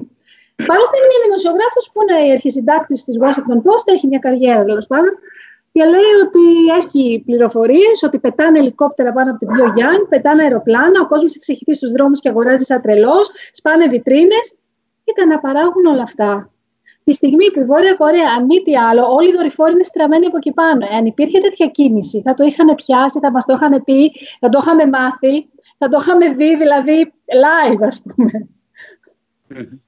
Είναι γελίο, δεν ξέρω. Αλλά μιλάμε για εφημερίδες σε τεραστία μεγέθους, έτσι. Δεν τα λέει δηλαδή τα νέα της κολοπετινίτσας. Ναι. Δεν ξέρω τι να πω. Μάλιστα. Ε, να εξηγήσουμε ότι αυτό που λέγαμε για την ε, Ελληνίδα που έχει ζήσει στην ε, Βόρεια Κορέα είναι, α- είναι αλήθεια. Το, το Και αστείο τώρα με τη γράφει ένα Φραγκίσκα- βιβλίο για τον Κιμ. Πες τα όλα. Ναι, Γιατί ο άλλος Ναι. δηλαδή. Να κρίνω κι εγώ βιογράφος του. Τι, Ε, η δεν άλλη είναι πρέπει. καλύτερη. Εσύ Δεν έχεις το και άλλη φορές, εμπειρία. Έτσι. Φραγκίσκα, ε, είσαι κι εσύ σαν τη Λαμπρινίος προς το ότι θέλουν να μιλάς γιατί ήσουν εκεί, αλλά δεν λες ακριβώς αυτά που θέλουν να πεις. Ναι, έχω αυτό το πρόβλημα. Ναι. Το είχα και σήμερα Ναι. και κάτι το οποίο θεωρώ λίγο απαράδεκτο. Όταν, ας πούμε, το υποτίθεται ότι σε συνεντεύξεις και αυτά που με καλούν θα μιλήσω, ξέρω εγώ, σε αυτή την περίπτωση. Με θυμούνται όποτε γίνεται κάτι στη Βόρεια Κορέα. θα μιλήσω για τις θεωρίες, τι συμβαίνει με τον Κιμ τέλος πάντων. Το οποίο βασικά δεν έχω κάτι να πω, απλά να πω, θα κρίνω και εγώ τις πηγές. Ε, και πώς θα πάει η κουβέντα πάντα στην αδερφή και πάντα στο ότι ναι, αλλά αν πέθανε, ποιος θα πάρει την εξουσία; Μα Ήρθαμε εδώ να συζητήσουμε, σου πω εγώ, αν πέθανε η ζει. Δηλαδή, είναι αυτή η δημοσιογραφική συζήτηση. Αλλά ας πω ότι πέθανε, ναι, πιθανό θα είναι η αδερφή του για ένα διάστημα που είναι λίγο δύσκολο με το σύστημα υπαρχική, αλλά δεν ξέρω. Θα το έχουν λύσει αυτό. Και αρχίζουμε τώρα να μιλάμε για την αδερφή του και τη γοητευτική και είναι πίσω από τη διπλωματία της γοητείας, το οποίο, συγγνώμη, είναι και σεξιστικό. Γιατί αν ήταν άντρας, δεν θα μιλάγαμε για τη διπλωματία της γοητείας.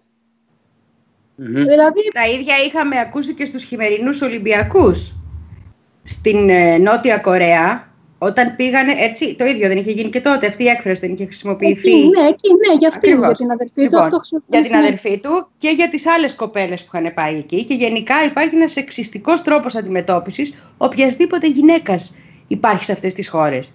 Ενώ αν τολμήσεις να πεις τίποτα για τη Χίλαρη Κλίντον, θα στην πέσουν και θα σου πούνε είσαι σεξιστής, έτσι. Δηλαδή. Αλλά τώρα διπλωματία της γοητείας σκεφτόμουν να λέγανε για τη Χίλαρη ή για τη Μαντλίν Ολμπράιτ, ας πούμε, λίγο ήταν δύσκολο. Μεγάλη γοητεία η Μαντλίν. Η Μαντλίν. Ε, όχι τώρα και για τη Μαντλίν. Αλλά αυτό ήταν όλο το, το θέμα μου σήμερα. Λέμε γιατί συζητάμε, λέω, ποια διπλωματία της γοητείας; Συζητάμε, λέω, για μια γυναίκα που είναι υπεύθυνη της επικοινωνιακής τους πολιτικής, που έκανε όλα αυτά τα ανοίγματα, τα οποία ήταν συνέπεια των οικονομικών ανοιγμάτων.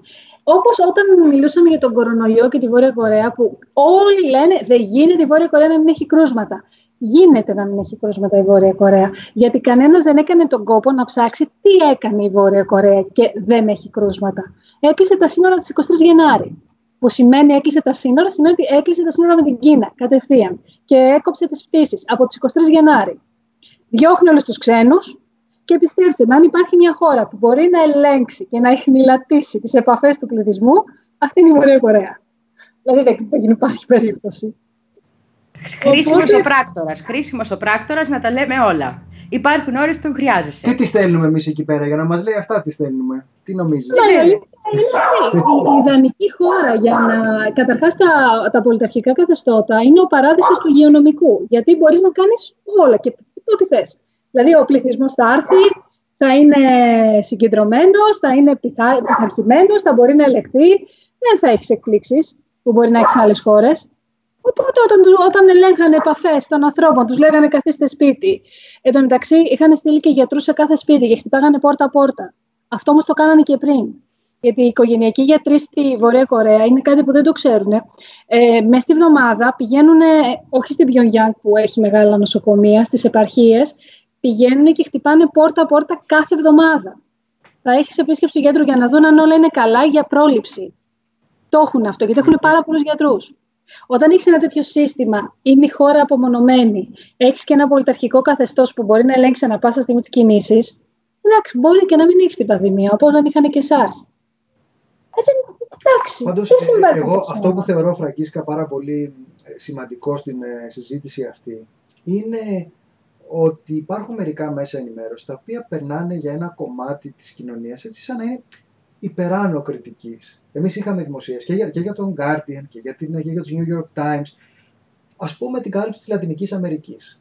Για τους New York Times την κάλυψη των Αμερικανικών επεμβάσεων γενικώς. Γενικώς. Είναι πάρα πολύ εντυπωσιακό. Τα όπλα μαζικής καταστροφής τους Σαντάμ. Ακριβώς. Δηλαδή, Εγώ τα πρωτοσέλιδα, το New York Times. Ακριβώς. Ότι δηλαδή είναι τέτοια η σύνδεσή τους με το, με το κατεστημένο που το γεγονός ότι θεωρούνται υπεράνω πάσης υποψίας όταν αναφέρονται σε αυτές τις χώρες με τις οποίες δεν τα έχουν καλά οι Ηνωμένες Πολιτείες είναι εξωφρενικό.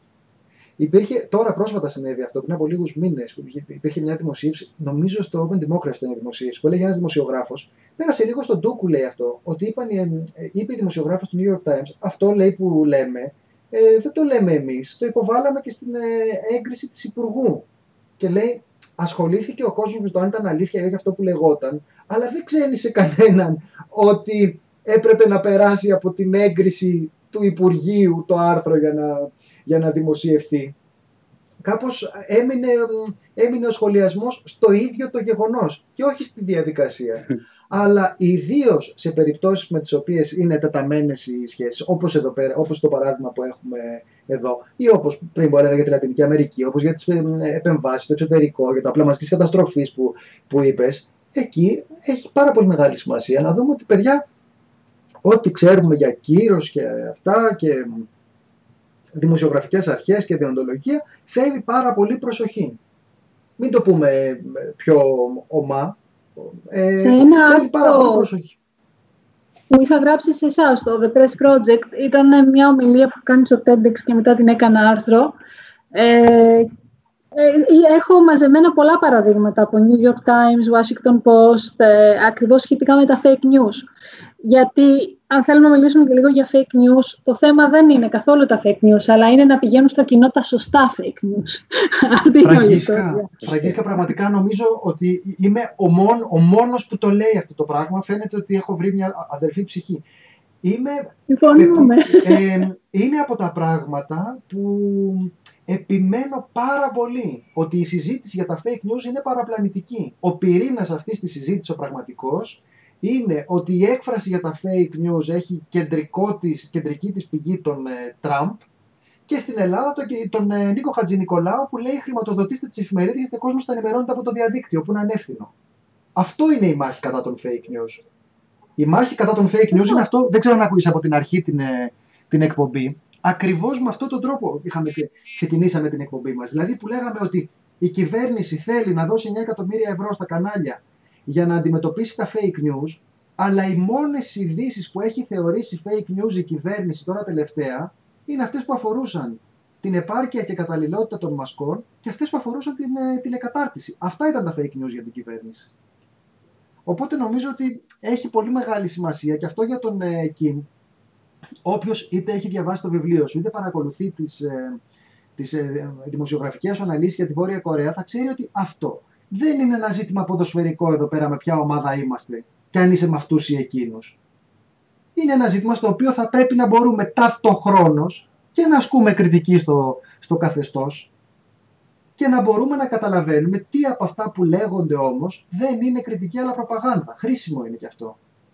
Εγώ πάντα αυτό λέω και γι' αυτό δεν αναφέρομαι στη Βόρεια Κορέα, γιατί είναι το παγκόσμιο παράδειγμα στο οποίο υπάρχει γενική συνένεση όλων ότι ό,τι και να πούνε είναι ψέμα.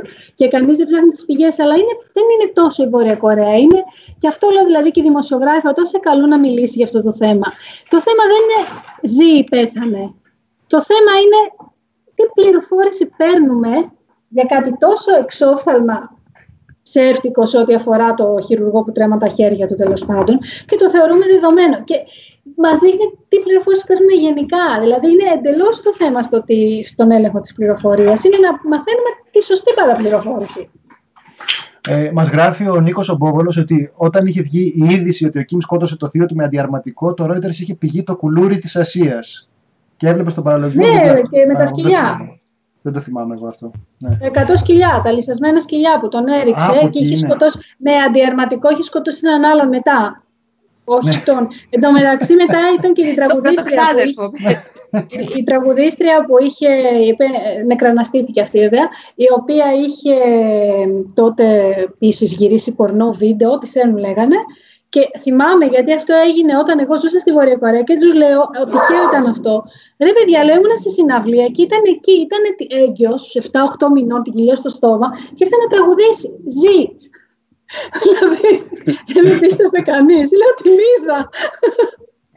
Λοιπόν, έχει βρει το κόλπο να ανασταίνει νεκρούς ο Κιμ, πέστε τα όλα. Επανήλθε μετά στη ζωή, οπότε εντάξει. Αλλά... Τους ανασταίνει, του ανασταίνει. Αυτό. Λοιπόν, Φραγκίσκα, εσύ θα πας βόλτα τον ε, σκύλο, πα, πας τώρα βόλτα το σκύλο σου; Σε λίγο θα τον πάω, τον πάρω τροφή μας και έχει δυσπεψία. Α, μάλιστα. λοιπόν, η, ο σκύλος της μοναδικής Ελληνίδας δημοσιογράφου που έζησε στη Βόρεια Κορέα έχει δυσπεψία. Αυτό είναι έτοιμο τραγούδι, ε. Λίγο είναι, θέλει είναι. αυτό κραουνάκι και είναι έτοιμο. Όχι, όχι, έχεις το μια γυναίκα και ένα σκύλο, ήταν όλη μου η ζωή. Μπορούμε εκεί πάνω να δουλέψουμε. Φοβερό, φοβερό. Μπράβο, Λοιπόν, διάλειμμα. Θα το, θα το εξηγήσουμε την επόμενη ώρα τι είναι αυτό το τραγούδι. Είναι τραγουδάρα. Διάλειμμα και επιστρέφουμε σε λίγο. Να κάνω καφέ.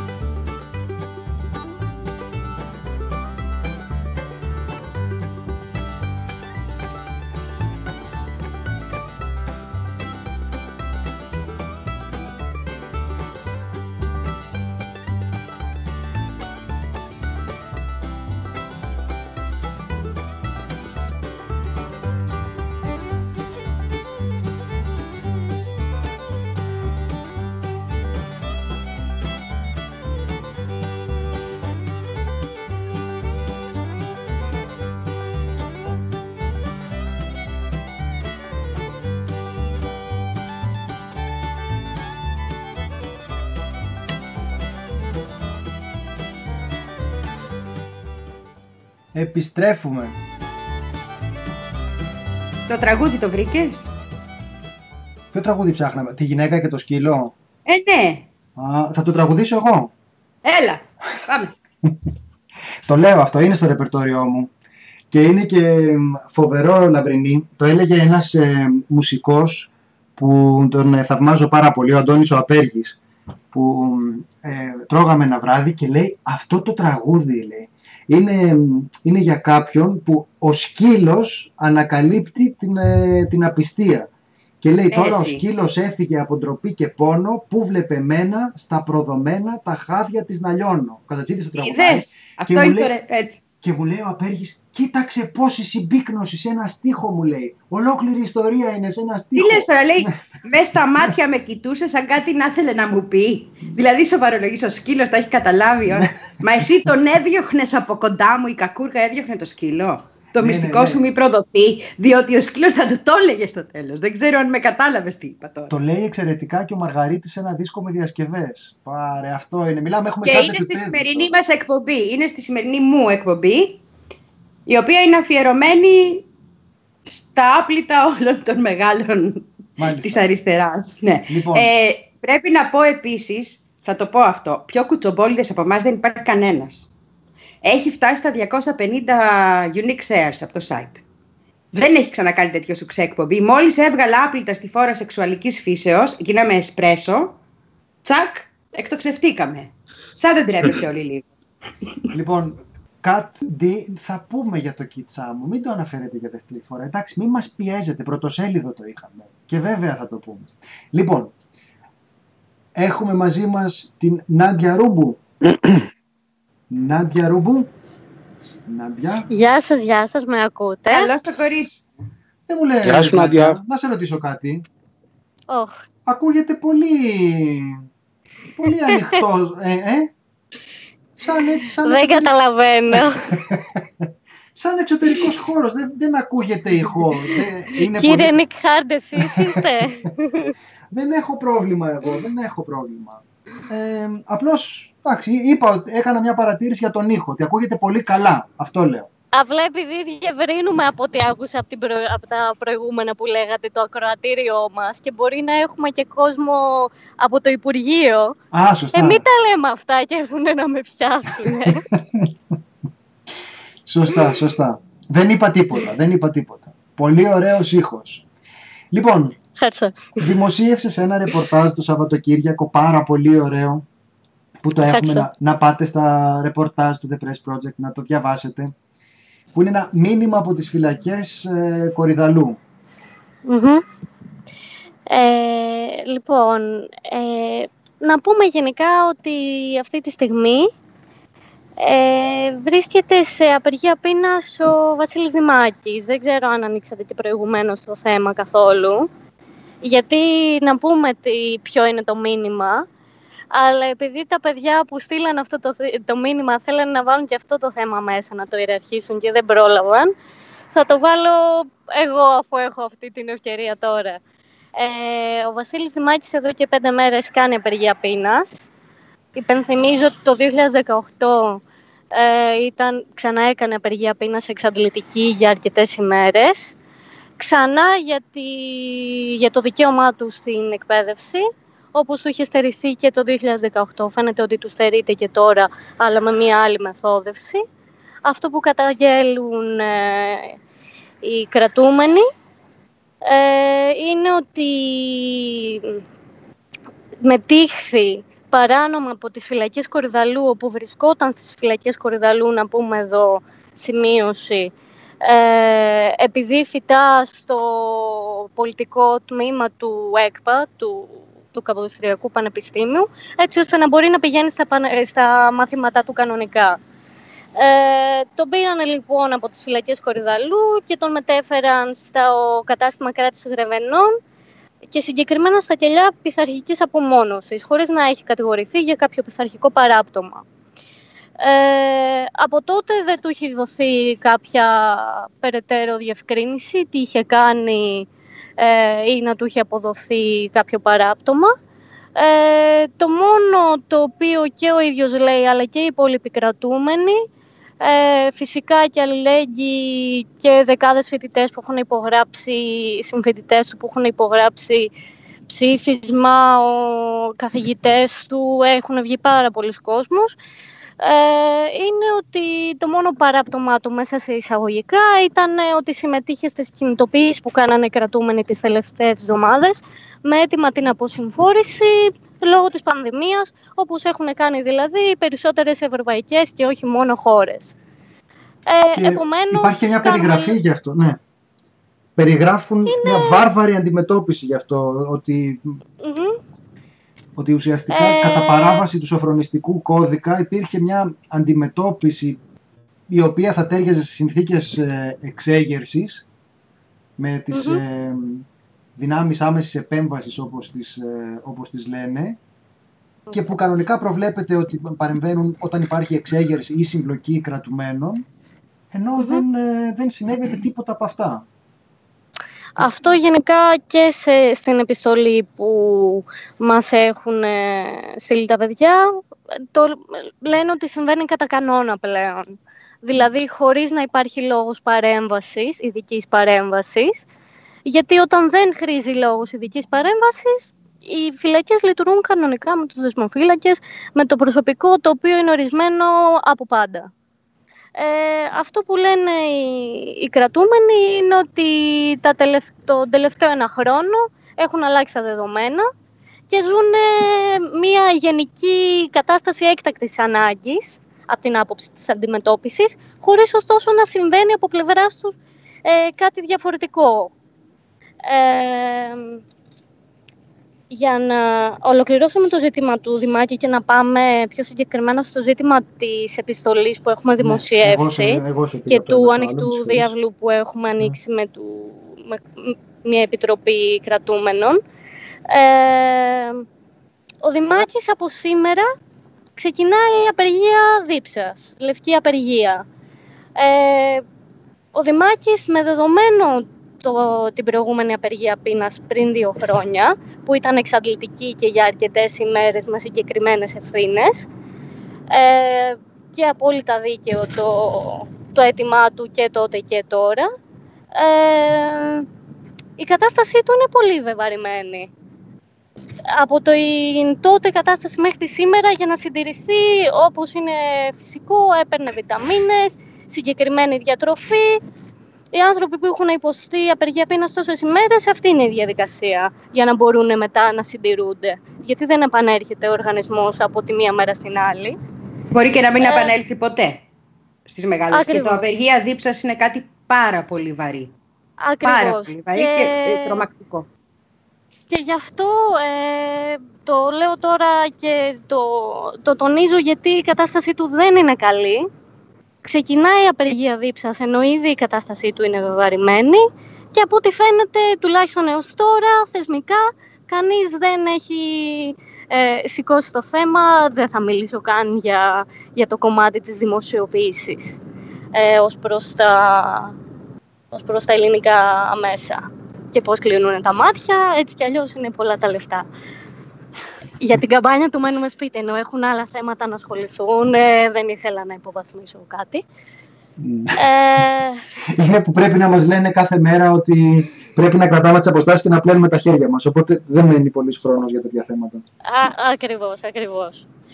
Ε, αυτά λοιπόν από αυτό το πεδίο. Μα, το μας ρωτάνε, που... πριν, να πάμε, συγγνώμη, σε διακόπτω λίγο, πριν να πάμε στο, στην ε, επιστολή των ε, κρατουμένων, στην επικοινωνία με τους κρατουμένους, ε, ρωτάνε τι καταδίκη έχει ο Δημάκης. Είναι ποινικός κρατούμενος, δεν είναι πολιτικός κρατούμενος ο, ο Βασίλης Δημάκης. Πολιτικού κρατούμενου έχουν. Η απάντηση είναι τι σημασία Ενώ έχει. Πολιτικός, πολιτικός, καταλα... το πήγε. Η απάντηση είναι. Στου πυρήνε τη φωτιάς. Έχει σημασία. Ε; Έχει δεν σημασία. έχει σημασία. Η πραγματικότητα είναι αυτή. Έτσι. Δεν έχει γιατί καμία όταν, σημασία. Είναι λάθος ε, ερώτηση. Γιατί το δίκαιο είναι δίκαιο. Και ειδικά όταν μιλάμε, όπως έγραψα και στο ρεπορτάζ, για την, ε, μία από τις πιο απομονωμένες ομάδες αυτή τη στιγμή, ε, που δεν έχουμε ιδέα. Και η αλήθεια είναι ότι κατά βάση δεν μας νοιάζει, γιατί δεν μαθαίνουμε ποτέ τίποτα για αυτούς και δεν μας αγγίζει. Αρκεί να είναι μακριά μας. ξεχνώντας ότι μιλάμε για σοφρονισμό και ότι όλο αυτό το σύστημα αν δούλευε θα ήταν δίπλα μας σε κάποια χρόνια όλοι αυτοί οι άνθρωποι και θα θέλαμε να είναι δίπλα μας και υπό ίσους όρους. Όχι, χρησιμεύει προκειμένου να μην τους, ε, να μην τους βλέπουμε. Και όπως ξέρουμε πολύ καλά εδώ και δεκαετίες για το ελληνικό σοφρονιστικό σύστημα, ο κόσμος πιστεύει ότι οι φυλακές μας προστατεύουν από mm. τους ε, δράστες ιδεχθών εγκλημάτων και σε αυτό έχει μια σημασία να καταλαβαίνει ο κόσμος παιδιά ποια είναι τα δικήματα. Αυτή είναι η δική μου άποψη.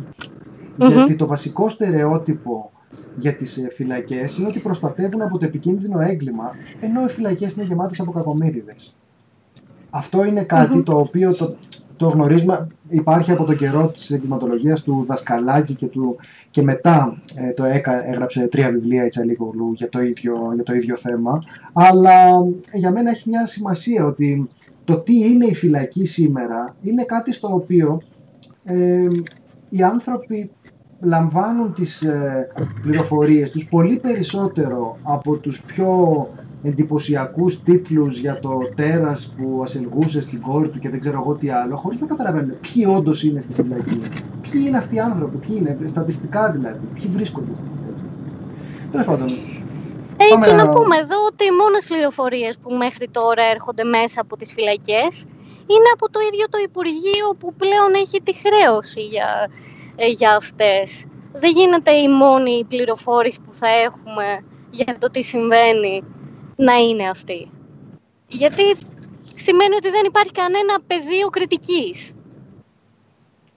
Ναι. Ε, αυτό λένε και οι κρατούμενοι μεταξύ άλλων στην επιστολή που δημοσιεύσαμε. Ε, είναι η ανάγκη να μην βγαίνουν μόνο από εκεί πληροφορίες. Ε, είναι και η ανάγκη να, να μην είναι και άγνωστη για εμάς με κάποιο τρόπο. Δηλαδή αυτό ε, μου επικοινώνησαν και εμένα όταν ε, κάναμε τη συνεννόηση για το ρεπορτάζ ότι πρέπει πλέον να μην είναι απλά το η μέσα και η έξω. Οι έξω να ξέρουν τι συμβαίνει μέσα, γιατί παίζει κάποιο ρόλο για τη ζωή τους, όσο και να μην, το, να μην είναι προφανές αυτό. Ε, επομένως λένε ότι τον διάλογο αυτό το θεωρούν απαραίτητο, γιατί σε σχέση με το παρελθόν νιώθουν πιο αποκομμένοι και απομονωμένοι από το σύνολο της ελληνικής κοινωνίας, της οποίας όμως αποτελούν κομμάτι και στο μέλλον ίσως να, να αποτελούν και πιο άμεσα με τον τρόπο που εμείς αξιολογούμε. Και να πούμε ε, ότι αυτή τη στιγμή, συγγνώμη που σε διακόπτω Νάντια μου, ένας τεράστιος αριθμός προγραμμάτων που ήταν η γέφυρά τους με τον έξω κόσμο λόγω του κορονοϊού έχει διακοπεί. Δεν φτάνει ότι είναι στις παρυφές της κοινωνίας. Δεν φτάνει ότι ένα μεγάλο κομμάτι της κοινωνίας δεν θέλει να τους βλέπει. Τα λέω όλα πολιτισμένα για σένα, Κωνσταντίνα. Έχω και άλλες λέξεις. Έτσι, το λέω. Φαγώθηκες. Φαγώθηκες. Ε, έχω δίκιο. Παραδέξου τώρα. Λοιπόν, δεν φτάνουν όλα αυτά. Από πάνω, η ελάχιστη δυνατότητα που τους δίνεται κοινωνικοποίησης και επαφής με τον έξω κόσμο δεν υπάρχει πλέον. Οι άνθρωποι αυτοί δηλαδή είναι σε συνθήκες δεν, πώς να το πω, δεν, δεν γίνεται χειρότερα. Επίσης φτάσαμε στο σημείο να ανοίγουν οι Αμερικάνικες φυλακές που έχει και μέχρι ιδιωτικές και να αφήνουν τους μικροεγκληματίες, ας το πω εντός εισαγωγικών όπως θέλετε, και εδώ πέρα να μην υπάρχει καμία πρόβλεψη ώστε κάποιοι άνθρωποι να πάρουν άδειες τουλάχιστον. Όχι, αυτοί θα μείνουν εκεί κλεισμένοι και αν πέσει ο κορονοϊός να πεθάνουν κιόλας. Αυτή είναι η λογική του κράτους. Ναι. Αυτή είναι η λογική γενικά. Αυτή είναι και η λογική με τους πρόσφυγες, αυτή είναι η λογική με τους μετανάστες, αυτή είναι η λογική με τους κρατούμενους. Και εκεί είχαμε στους πρόσφυγες μια παρέμβαση, αλλά θα τα πούμε μετά. Ε, ένα από τα, τα πράγματα στα οποία αναφέρονται στην πρώτη τους επί, επί της ουσίας επικοινωνίας με τον έξω κόσμο είναι η Επιτροπή Αντίστασης ε, Κρατούμενων Κορυδαλού. Έτσι. Πρέπει να λέμε ότι είναι μια συγκεκριμένη επιτροπή που δημιουργήθηκε με, μεταξύ των κρατούμενων. Έχουν αυτό το σκοπό, ωστόσο είναι συγκεκριμένοι άνθρωποι οι οποίοι σε συνεννόηση με άλλους κρατούμενους γράφουν επιστολές, έρχονται σε επικοινωνία με κάποιο κόσμο απ' έξω και δημοσιοποιούνται. Ε, αυτό που πραγματεύεται λοιπόν η πρώτη τους ε, επιστολή είναι οι αλλαγές που έχουν βιώσει τον τελευταίο ένα χρόνο. Ε, Μπορεί να έχουμε να καταλογίσουμε πολλά στη κυβέρνηση του ΣΥΡΙΖΑ ως προς τη διαχείριση σε πολλά ζητήματα ευαίσθητα όπως αυτά των ε, ανθρώπινων δικαιωμάτων ευρύτερα. Ε, αλλά στο κομμάτι των φυλακών αυτό που, που γράφουν οι κρατούμενοι είναι ότι από την αλλαγή της κυβέρνησης έχουν βιώσει απόλυτα και εκείνη την αλλαγή φαντάζομαι όπως και όλη η κοινωνία αλλά με πολύ πολύ διαφορετικό τρόπο. Ε, αυτό που λένε είναι ότι από την πρώτη μέρα η πιο κομβική απόφαση ήταν ε, η δίκη της φυλακής που πήγε από το Υπουργείο Δικαιοσύνης όπου άνοιγε από την ίδρυσή της ως θεσμός στο Υπουργείο Προστασίας του Πολίτη. Ε, αυτό ήταν ένα κομβικό σημείο. Εδώ να πούμε ότι αυτή η αλλαγή, αυτό το πράγμα, να πάει η διοίκηση της φυλακής από το Υπουργείο Δικαιοσύνης ε, ως θεσμός ε, στο Υπουργείο Προστασίας του Πολίτη, δεν είχε γίνει ούτε στη Χούντα, ούτε στη μαύρη περίοδο της Χούντας. Ε, επομένως, αυτή ήταν η πρώτη κομβική αλλαγή για τους κρατούμενους το οποίο φάνηκε στη ζωή τους στην καθημερινή. Ε, η επόμενη αλλαγή που αναφέρονται είναι η διάλυση της Κεντρικής Επιτροπής Μεταγωγών. Αυτό το όργανο ασχολούνται με την τοποθέτηση κάθε κρατούμενο στη φυλακή που πληρεί τις ανάγκες του. Ε, με ό,τι αυτό συνεπάγεται και έτσι, όπως σχολιάζουν, ξεκίνησε ένα βίαιο παιχνίδι μεταγωγών χωρίς κανένα κριτήριο όταν αυτή η επιτροπή σταμάτησε να υπάρχει. Μόνο και μόνο για να δημιουργήσουν ένα μοχλό πίεσης με κάποιο τρόπο και τρομοκρατίας ε, εναντίον των έγκλειστων, όπως λένε. Μία άλλη από τις, ε, το επόμενο βήμα αλλαγής το οποίο ε, βρήκανε μπροστά τους ε, είναι αυτό που είπαμε και πριν με τον Κωνσταντίνο η είσοδος σε όλες τις φυλακές των δυνάμεων άμεσης επέμβασης, ο ΑΕ οι οποίες επεμβαίνουν μόνο σε περίπτωση εξέγερσης υπό άλλες συνθήκες ή σε επικίνδυνες συμπλοκές κρατούμενων. Όπως αναφέρουν οι κρατούμενοι σήμερα, τίποτα από τα δύο δεν συμβαίνει πλέον για να δικαιολογεί την, ε, την είσοδό τους ε, σε καθημερινή βάση στα, στα σοφρονιστικά ιδρύματα. Ε, ένα άλλο σημείο το οποίο αξίζει να αναφερθούμε είναι οι μεθοδεύσεις και ο αποκλεισμός από την εκπαίδευση και συνδέεται και πολύ άμεσα και με την απεργία στην οποία έχει κατέβει ο Δημάκης.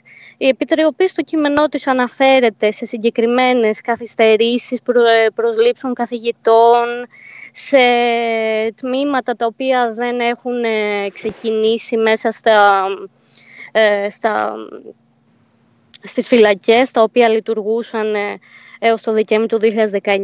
Λένε ότι κάθε καλλιτεχνική δραστηριότητα ή ψυχαγωγική, όπως μουσικό εργαστήριο, θέατρο, σκηνοθεσία, ζωγραφική, χειροτεχνίες που λειτουργούσαν, πλέον δεν λειτουργεί.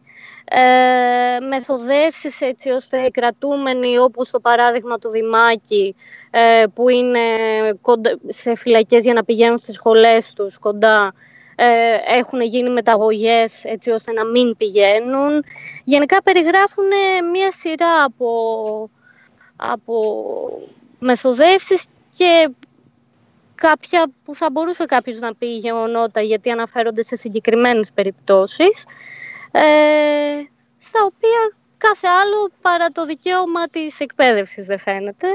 Και να, και... Νάντια μου, ναι. να προσθέσω μόνο μια γραμμή. Δεν έχω τις τελευταίες δέκα μέρες ρεπορτάζ, αλλά πριν δέκα μέρες που μίλαγα με κάποιο φίλο, έχουν σταματήσει και τα προγράμματα μέσα στις φυλακές. Και... Αλλά δεν θα έχει σταματήσει να μπαίνει πράγμα, λογικά.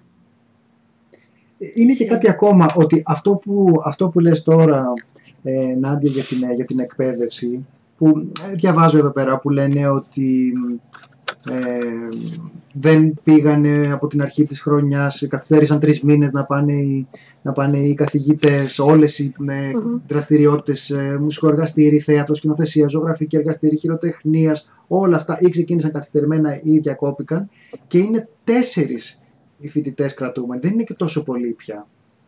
Αυτοί κινδύνευσαν να χάσουν το εξάμεινο πάλι για τους ίδιους ε, λόγους και τον ένα τον διώξαν τον πήγανε στην, ε, στη Χαλκίδα. Χαλκίδα. Ναι. Κατά παράβαση mm-hmm. της ε, νομοθεσίας που ορίζει ότι πρέπει να είναι σε, ε, φυλακή εντός του λεκανοπεδίου για να μπορεί να, να φυτά στην, ε, στη σχολή του. Και θέλω να πω ότι αυτό που λέμε τώρα για την, ε, για την εκπαίδευσή τους ε, είναι στην πραγματικότητα το διαβατήριό τους προς την ε, επανένταξη. Είναι η δυνατότητά τους δηλαδή να διεκδικήσουν μια καλύτερη, μια καλύτερη ζωή. Να βγουν από τη φυλακή και να Ε, μπορούν είναι να στήσουν... μέσα... Ναι.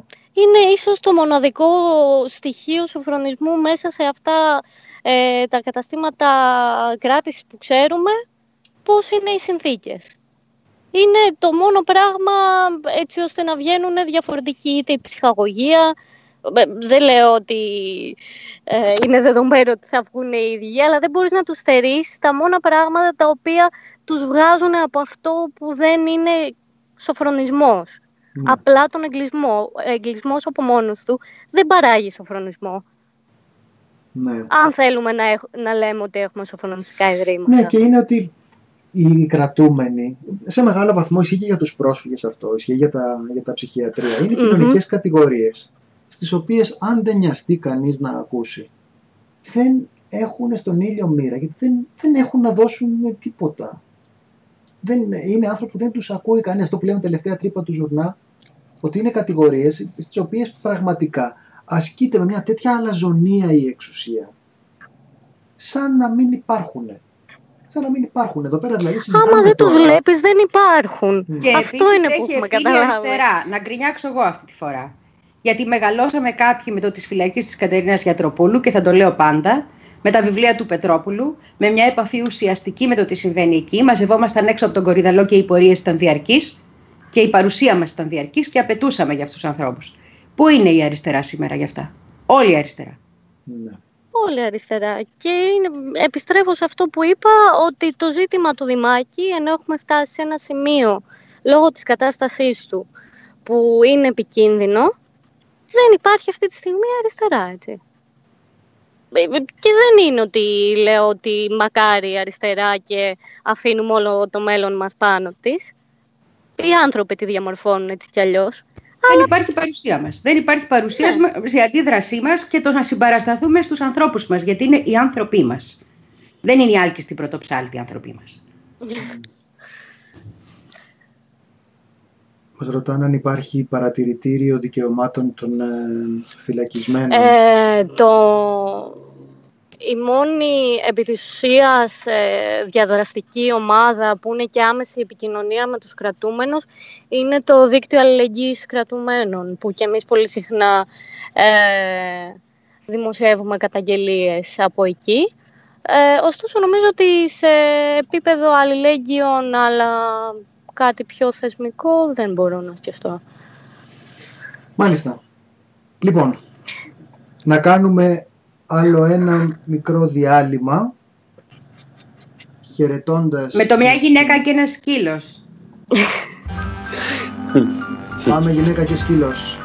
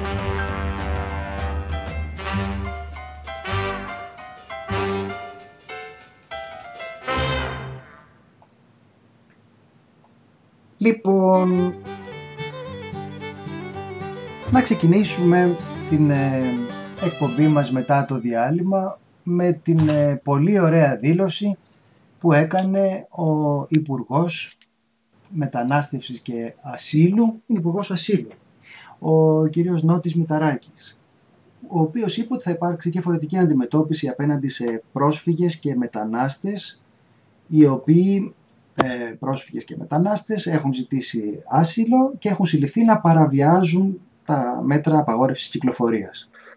Και λέει ότι σε αυτούς θα εξεταστεί σε νέο πλαίσιο το αίτημα ασύλου τους και μπορεί να υπάρξει και ανάκληση του ασύλου σε ειδικές περιπτώσεις. Ορέστη, πώς φαίνεται, πιστεύεις ότι είναι Ναι. πολύ ήπιο αυτό το μέτρο, νομίζεις ότι θα έπρεπε να υπάρχει κάποια διαδικασία λίγο πιο αποφασιστική, πιστεύεις ότι είμαστε πάρα πολύ υποχωρητικοί απέναντι στους ε, λαθροεισβολείς; Πιστεύω ότι ο ακροδεξιός ο Ορμπάν της Ουγγαρίας μας ζηλεύει και πάλι. Πιστεύω ότι Πες τα, πρέπει να Ορέστη, έχεις στείλει πες τα, γιατί κατάσκοπο. Τα έλεγα, τα έλεγα αυτά. Ορέστη μου, σε ευχαριστώ. Άκου τα πουλί τώρα. Ακούω. Ναι, πρέπει να έχεις στείλει κατάσκοπο ο Ορμπάν εδώ πέρα για να ξεσηκώνει ιδέες. Δηλαδή να βάλει κάποιον να δουλέψει σε, κάποιον, σε κάποια από τα κανάλια. Ναι, το είπε ο κ. Μηταράκης αυτό στο Star και αξίζει το βίντεο το, ε, που υπάρχει να δείτε το ύφος του ότι λέει κάτι το οποίο είναι απόλυτα φυσιολογικό. Λέει ότι όπου έχουν βρεθεί παραβιάσεις των περιοριστικών μέτρων, πώς κόβουν σε εμάς εδώ 150 ευρώ κλπ. Μιλάμε τώρα για ανθρώπους οι οποίοι είναι στιβαγμένοι σε χώρους άθλιους, σε απάνθρωπες συνθήκες, το έχουμε δει όλοι, ζουν σαν τα ποντίκια, για να μην πω κάτι χειρότερο, και κάποιοι από αυτούς έχουν παρο- πα- παραβιάσει τους ε, κανονισμούς, τους κανονισμούς μετακίνησης. Έχουν βγει έξω. Και ο κύριος Μηταράκης, ναι, και ο κύριος Μηταράκης λέει ότι σε αυτούς, ε, μάλλον ε, θα υπάρξει, θα εξεταστεί αλλιώς το άσυλο το δικό τους.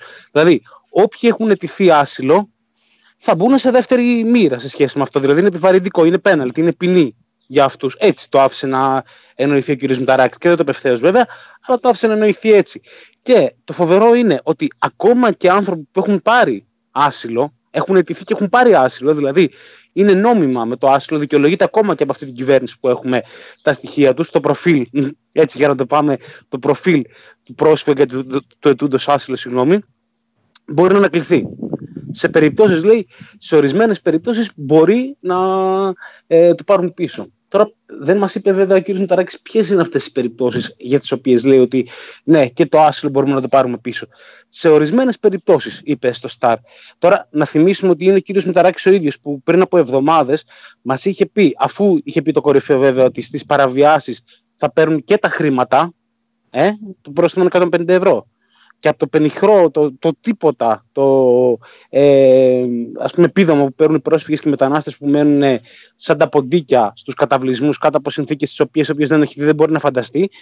Τώρα είχε πει και τότε, μάλλον συγγνώμη, όχι τώρα, τότε είχε πει επίσης ο κ. Μηταράκης ότι μας είναι πολύ δύσκολο να ελέγξουμε το ποιος πηγαίνει από σκηνή σε σκηνή και τι γίνεται. Και τώρα έρχεται ο κ. Μηταράκης και μας λέει ότι ναι, ακόμα και αυτοί που έχουν πάρει άσυλο, μπορεί να εξεταστεί σε ορισμένες περιπτώσεις, δεν μας λέει τι είδους περιπτώσεις είναι αυτές, το ενδεχόμενο να τους αφαιρεθεί το άσυλο. Γιατί, γιατί παραβίασαν τους κανόνες, τους κανονισμούς αυτούς της καραντίνας. Ότι έσπασαν τους κανονισμούς της καραντίνας για τη μετακίνηση. Και ξαναλέω, όποιος δεν έχει δει δεν μπορεί να καταλάβει. Και φαντάζομαι ότι είναι, είναι πάρα, πάρα πολύ δύσκολο το πώς ζουν αυτοί οι άνθρωποι και το πώς κάποιος άνθρωπος μπορεί να σπάσει εντός εισαγωγικών τους κανονισμούς, ακόμα και για να πάει να βρει νερό. Μιλάμε για τα κέντρα κράτησης τα οποία δεν έχουν νερό. Οι άνθρωποι κάνουν δρόμους και δρόμους για να βρουν νερό να πλύνουν τα χέρια τους, για να βρουν νερό να βάλουν, για να μετακινηθούν. Γιατί μπορεί ο συγγενής τους να είναι στο μισό χιλιόμετρο από τη δική τους σκηνή για να το βρουν. Τέλος πάντων, Δε- ο δεν κ. έχουν- Μηταράκης το δήλωσε αυτό. Ναι, ναι, πες, πες Κωνσταντίνε. ATM δεν είχαν επίσης. Έτσι δεν είναι. Ένας από τους λόγους που Mm. υπήρξε, υπήρχε μια δέσμευση ότι θα τοποθετηθεί μηχάνημα ανάληψης μετρητών, αλλά που δεν υπήρχε. Και συζητάμε τώρα γιατί, Ναι. γιατί βγαίνουν αυτοί οι άνθρωποι, βγαίνουν για να ψωνίσουν και, και τέτοια. Το είπε, τώρα το είπε. ο κ. Είχαμε, Μηταράκης. είχαμε και μία επιστολή από τους εργαζόμενους στα κάμπ, από κάποιους Θα από το τους πούμε, ναι. εργαζόμενους. Ναι, ναι, ναι, της αριστεράς. Πραγματικά η κατάσταση έχει ξεφύγει τελείως. Και ο τρόπος αντιμετώπισης. Αλλά νομίζω ότι είχε φανεί αυτό και από όταν μας είπε ο, ο καλός γιατρός ότι έχουμε τόσα θύματα και έχουμε και 23 πρόσφυγες, ρε παιδιά. Το θυμάστε. Από εκεί άρχισε η ιστορία. Αυτός και ο φάνηκε γιατρό καθαρά. Ο, ο υπεράνω πάσης κριτικής γιατρός. Αυτός ο καλός ο άνθρωπος. Εσύ Λαμπρινή είσαι μαζί μου με, αυτού, με αυτούς που λένε ότι δεν είναι καλός άνθρωπος και υπεράνω πάσης κριτικής ή είσαι με τους άλλους που λένε ότι είναι Μπορεί να καλός είναι πολύ καλός άνθρωπος στην προσωπική του ζωή. Έτσι, όπως είπα και σήμερα στην εκπομπή, ο καλύτερος οικογενειάρχης που πέρασε από την αριστερά ήταν ο Στάλιν. Λοιπόν, δεν... Έλεος δηλαδή. Και ο Χίτλερ Δεν μπορείς να- λένε ότι ήταν να λες φιλόσοφος μια- Μπράβο, να λες μια τέτοια φράση και αυτή να περνάει ντούκου, άιντε, άιντε, πέρασε ντούκου, αλλά από εκεί και ύστερα σημαίνει ότι έχεις μια συγκεκριμένη λογική απέναντι σε αυτούς τους ανθρώπους. Τι δείχνει, οι λέξεις δεν είναι κάτι νεκρό. Τι δείχνει αυτή τη λογική. Και έχουμε τους πρόσφυγες, τους μετανάστες, τους τσιγκάνους, τους φυλακισμένους. Αυτό που λέγαμε, όλες τις ομάδες προς τις παρυφές της κοινωνίας, να μην τους υπερασπίζεται κανείς, να είναι αφημένοι στη μοίρα τους, γιατί έχουμε φοβηθεί μη μας χτυπήσει ο κορονοϊός προσωπικός. Δεν υπάρχει. Ε, στην είδηση αυτή, του, γιατί ότι θα εξετάζονται αυστηρά και ακόμα και ανάκληση ασύλου και φυσικά, όπως το είπε ο κ. Μηταράκης, θα μπαίνει σε δεύτερη μοίρα, δηλαδή θα είναι σαν πέναλτι, σαν ποινή αυτό για όποιον έχει σπάσει τα μέτρα απαγόρευσης που αλήθεια, το, τα μέτρα απαγόρευσης δεν σημαίνει τώρα που εγώ εδώ είμαι στα εξάρχεια ότι μπορώ να κατέβω που είναι μισό λεπτό η πλατεία σε μένα. Μιλάμε για καταστάσεις απάνθρωπες, οι οποίοι ζουν άνθρωποι που σπάνε τα μέτρα αυτά, έτσι. Ε, έχουμε την είδηση την οποία θα δούμε και εμείς ότι υπάρχει κυβερνητικός σχεδιασμός για τη μείωση των 93 ε, κέντρων σε όλη τη χώρα που μένουν περισσότεροι από 100.000 άνθρωποι να γίνουν 38. Είναι σχεδιασμός, είναι πληροφορίες ακόμα, είναι κάτι που θέλουμε να δούμε. Αλλά νομίζω ότι είναι ένας πάρα πολύ ωραίος τρόπος που βολεύει μάλλον για να βάζουμε ποιος έκανε τι.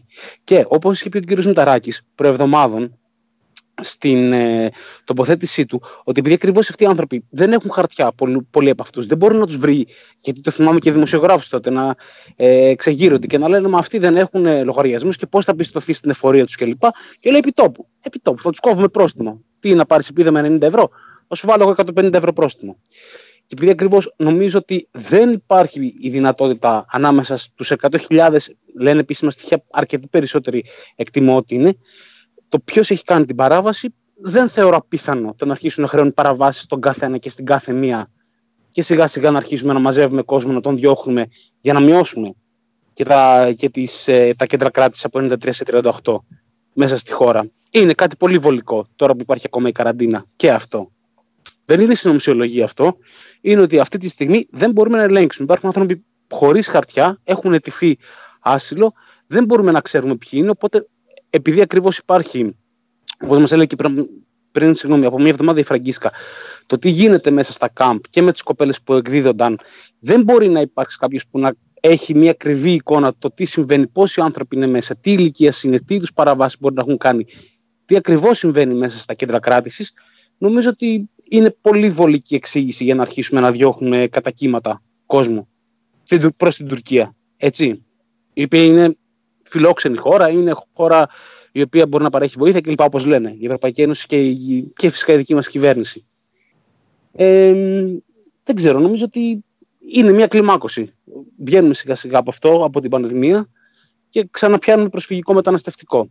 Εκεί μετακύλιονται πάλι ευθύνες. Οι ανεύθυνοι που δεν μπορούν να κρατήσουν τα μέτρα μόνοι τους κλπ. Οπότε φταίνε και αυτοί. Οπότε σιγά σιγά νομίζω έχουμε. Και να μην ξεχάσουμε ότι σήμερα είχαμε και το. χθες το βράδυ, μάλλον είχαμε και τον, ε, την πυρκαγιά, επειδή λέμε για το προσφυγικό μεταναστευτικό. Είχαμε και την πυρκαγιά στην, ε, στο kit της ΣΑΜ. Θες να το, να το πεις... Ε... Ναι, ναι, ήταν ότι. Αν έχετε το δει βράδυ. τις φωτογραφίες, ήταν- και τα, τις φωτογραφίες και τα βίντεο από αυτό, Ναι. είναι πάρα πολύ, πάρα πολύ τρομακτικό αυτό που γίνεται εκεί πέρα. Για πες. Είναι για τις φωτιές που εκδηλώθηκαν μέχρι στιγμής είναι άγνωστη η αιτία. Δεν έχουν βγει, δηλα- δηλαδή δεν έχουν βγει ε, κάποιες πληροφορίες. Και υπ- υπάρχει πληροφορία αυτή όπως έχουμε και εμείς φιλοξενούμε και βίντεο και φωτογραφίες για, το, για τη φωτιά που έπιασαν πάρα πολλές σκηνές. Έχουν προκαλέσει πολλές ζημιές σε πολλές από τις ε, σκηνές αυτές. Δεν έχει βγει κάπως το τι έγινε. Και ξαναλέω ότι και σήμερα το πρωί υπήρχε σπέκουλα πάλι από τα κανάλια ότι τι έγινε με αυτούς τώρα αυτό δεν είναι ακριβή τα λόγια, είναι λίγο ελεύθερη μετάφραση δική μου, ότι τι έγινε πάλι με αυτούς, πώς μπήκανε φωτιές κλπ. Ναι, απλά βλέπω ότι σιγά σιγά επανέρχεται το προσφυγικό και μεταναστευτικό πάλι εδώ. Δηλαδή, ξεπερνάμε σιγά σιγά, μάλλον δεν ξεπερνάμε. Θέλει η κυβέρνηση, το κυβερνητικό αφήγημα να μας πεις ότι ξεπερνάμε την πανδημία, οπότε επικεντρωνόμαστε πάλι εκεί πέρα. Το ζήτημα είναι ότι χθες το βράδυ έγινε αυτό. Υπήρξαν πάρα, πολλές, πάρα πολύ σοβαρές ζημιές σε πάρα πολλούς, ε, για πάρα πολλούς ανθρώπους. Οι γιατροί χωρίς σύνορα έχουν αναφέρει ότι έχουν στήσει πρόχειρα παραπήγματα για να μπορέσουν να διαμείνουν σήμερα. Δεν ξέρουν πόσοι άνθρωποι ακριβώς είναι εκεί πέρα, πόσοι δεκάδες, πόσοι εκατοντάδες άνθρωποι είναι αυτοί που θα αναγκαστούν να περάσουν σήμερα όπως όπως και για πόσες μέρες ακόμα δεν ξέρουμε όπως όπως και βλέπουμε φυσικά και την ε, ε, προαναγγελία που είχε κάνει ο, ο κυβερνητικός εκπρόσωπος ο κ. Στέγιος Πέτσα την ε, προηγούμενη εβδομάδα ότι η κυβέρνηση ε, μεριμνά και γι' αυτό θέλει τις ληστές δομές, μεριμνά για τους πρόσφυγες και τους μετανάστες, για το καλό τους. Γιατί έχω την εντύπωση ότι έρχεται καλοκαίρι, ανοίγει ο καιρός, θα αρχίσουν πάλι κατά κύματα οι ροές από την Τουρκία προς τα εδώ, Οπότε ένα κλίμα φτιάχνεται σιγά σιγά από τα ΜΜΕ. Είναι καλό ενώ καταλαβαίνω ότι υπάρχει πανδημία, αυτή τη στιγμή υπάρχουν τα έκτακτα διεργατικά μέτρα που ήρθαν για να μείνουν έτσι και αλλιώς. Υπάρχουν πολλά πράγματα, αλλά αυτό ας μην τα αφήνουμε στη μέση. Γιατί αυτή τη στιγμή θα ξεκινήσουν ξανά οι ροές ανθρώπων και από τη Λιβύη προς τις ευρωπαϊκές ακτές και την Ιταλία κυρίως, αλλά και από την Τουρκία προς ε, τα ελληνικά νησιά. Είναι θέμα που θα βρούμε μπροστά μας εν μέσω καινούριου μνημονίου, καινούργια παγκόσμια οικονομικής κρίσης. Και είναι ένα ζήτημα το οποίο νομίζω ότι είναι πολύ δύσκολο αυτή, πολύ δύσκολο αυτή τη στιγμή και να το δούμε στην ολότητά του και να τολμήσουμε να κάνουμε κάποιες προβλέψεις για το πώς μπορεί να είναι σε σχέση με το παρελθόν, με την κρίση του 2015, ας πούμε, αλλά και προφανώς πλέον, όπως έλεγε και η Φραγκίσκα την προηγούμενη εβδομάδα, και τα αντανακλαστικά της ελληνικής κοινωνίας. Δηλαδή ότι δεν είναι όλοι ξενοφοβικοί, δεν είναι όλοι ρατσιστές και φασίστες, αλλά αυτή τη στιγμή θα έχουμε τον επόμενο καιρό ένα νέο κρούσμα, ένα κρούσμα, μια νέα κανονικότητα εντός εισαγωγικών παγκόσμιας οικονομικής ύφεσης και το θέμα είναι και αντοχέ των ανθρώπων εδώ πέρα. Το πώς μπορούν να ανταπεξέλθουν σε νέα κύματα προσφυγικών και μεταναστευτικών ροών και πώς μπορούμε να το διαχειριστούμε αυτό σαν κοινωνία με μια κυβέρνηση που επαναλαμβάνω ότι προτάσει, ε, μάλλον έχει ακροδεξιό πρόταγμα πάνω στο προσφυγικό μεταναστευτικό. Γράφει κάτι ωραίο ο Τάσος στο, στο chat εδώ του Ράδιο Καρατίνα. Λέει το προσφυγικό θα είναι ο νέος πόλεμος της κυβέρνησης για να στρέψει το καλοκαίρι το βλέμμα μας μακριά από την επερχόμενη οικονομική κρίση και τις αδυναμίες της να στήσει ένα σωστό σύστημα υγείας και τα προβλήματα που θα έχει πάρα πολλοί κόσμος να επιβιώσει με όσα έχουν συμβεί και όσα θα συμβούν στον τουρισμό που είναι πολύ βασικός και ήδη πληρώνει πολύ βαρύ τίμημα και μιλάω για τους μικροϊδιοκτήτε κτλ. Έτσι. Τους ανθρώπους που δουλεύουν στο σερβι, όλο. Ο, αυτό. Λοιπόν, είναι βέβαιο ότι θα υπάρξει επίθεση. Είναι βέβαιο τέτοιου είδους επίθεση. Και ύστερα έχει μοιράσει και τα εκατομμύρια που έχει μοιράσει. Δεν είναι δύσκολο να ζητήσει από τα μέσα μια-δυο χάρες παραπάνω. Καλά, παιδιά, δεν θα είναι ο καινούριο ε, κίνδυνος. Μην ξεχνάμε ότι από αυτό το κίνδυνο μπήκαμε στον ε, κορονοϊό. Έτσι δεν είναι, πριν το ναι, πόλεμο με τον κορονοϊό πολεμούσαμε πρόσφυγες στα σύνορα. Αυτή ήταν η κατάσταση της Ελλάδας. Ήμασταν πάλι σε πόλεμο. Μην το, μην το ξεχνάμε αυτό. Ορέστη, εγώ δεν είμαι σίγουρος ότι συμφωνώ με τη Φραγκίσκα και είναι κατάλληλη στιγμή για να το πω αυτό, γιατί γενικά η κριτική πρέπει να γίνεται πίσω από την πλάτη του άλλου ή αφού έχει φύγει. Αυτό είναι το, το σωστό. είναι σαν το καλό κουτσομπολιό περιμένεις να φύγει ο άλλος και μετά λες έλα καημένε. Ιδίως, γιατί δεν θέλω να το να εκφράζομαι έτσι χοντροκομμένα, θέλω να, να εξηγήσω πώς το εννοώ. Αυτό το κάνεις ιδίως αν ξέρει το θέμα καλύτερα από σένα, όπως η Φραγκίσκα η Μεγαλούδη ξέρει το προσφυγικό καλύτερα από μένα. Λοιπόν, έχω την εντύπωση ότι δεν είναι εποχή τώρα για να δείξουμε κατανόηση προς τους ε, νησιώτες και αχ τους καημένους στη τραβάνη. Αυτή είναι η δική μου, η δική μου στάση. Ξέρω ότι πάρα πολλοί διαφωνούν, ξέρω ότι αυτοί είναι στα, στα κάγκελα και θα εξαγριώνονταν με την άποψη ενός Αθηναίου που λέει ότι δεν είναι εποχή για να τους δείξουμε συμπόνια, αλλά μέχρι να έρθει ο κορονοϊός, αυτό που ζούσαμε, ε, δηλαδή μισό λεπτό μόνο αυτή τη φράση και τελειώνω ναι. και, και μιλάς. Ε, αυτό που ζούσαμε μέχρι την ε, πανδημία ήταν αντίθετα με ό,τι λέει η Λαμπρινή, στα νησιά είχαμε ξανά ε, φασίστες χωρίς χαλινό. Ναι. Δεν είχαμε στην Αθήνα, αλλά στα νησιά είχαμε. είχαμε χρυσαυγίτες που είχαν σηκώσει κεφάλι πάλι για να βιοπραγούν. Αυτό είχαμε. Και αν η τοπική κοινωνία το ανέχεται αυτό, ξέρουμε πολύ καλά από όλη την ιστορία της χρυσής αυγής. Για μένα ένα από τα πράγματα που έμαθα παρακολουθώντας τη δίκη της χρυσής αυγής ήταν αυτή η φοβερή στιγμή που άκουγες στο δικηγόρο να λέει ότι αυτές οι επιθέσεις κορυφώνονταν μέσα σε ένα μήνα. Είχε το πέραμα, το πάμε, είχε τους, τους ψαράδες, τους συνδικαλιστές και το φύσα σε ρυθμούς πολυβόλου, κυριολεκτικά πολυβόλου.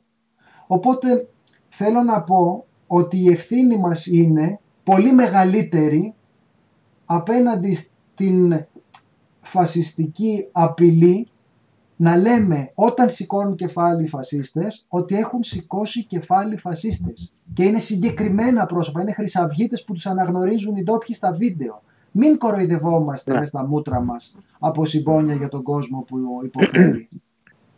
Ό,τι δυσκολίες ε, έχει ο κόσμος θα προσπαθήσουμε να βοηθήσουμε. Μισό λεπτό, Λαμπρινή, αν δεν το, αν δεν το βάλω σωστά πριν εγώ, αν δεν το βάλω σωστά πριν εγώ, δεν ήταν ότι κάθε ρατσιστική επίθεση να την αντιμετωπίζουμε ως κάποιος που άω καημένος τι να κάνει. Λέω ότι με, το, με τη νέα ύφεση οικονομική που έρχεται, ακόμα και τα αυτιά των ανθρώπων αυτών οι οποίοι είναι ήδη εξαντλημένοι θα εξαντληθούν ακόμα περισσότερο και θα είναι ακόμα περισσότερο ανοιχτοί σε αυτές τις φωνές μίσους των φασιστών.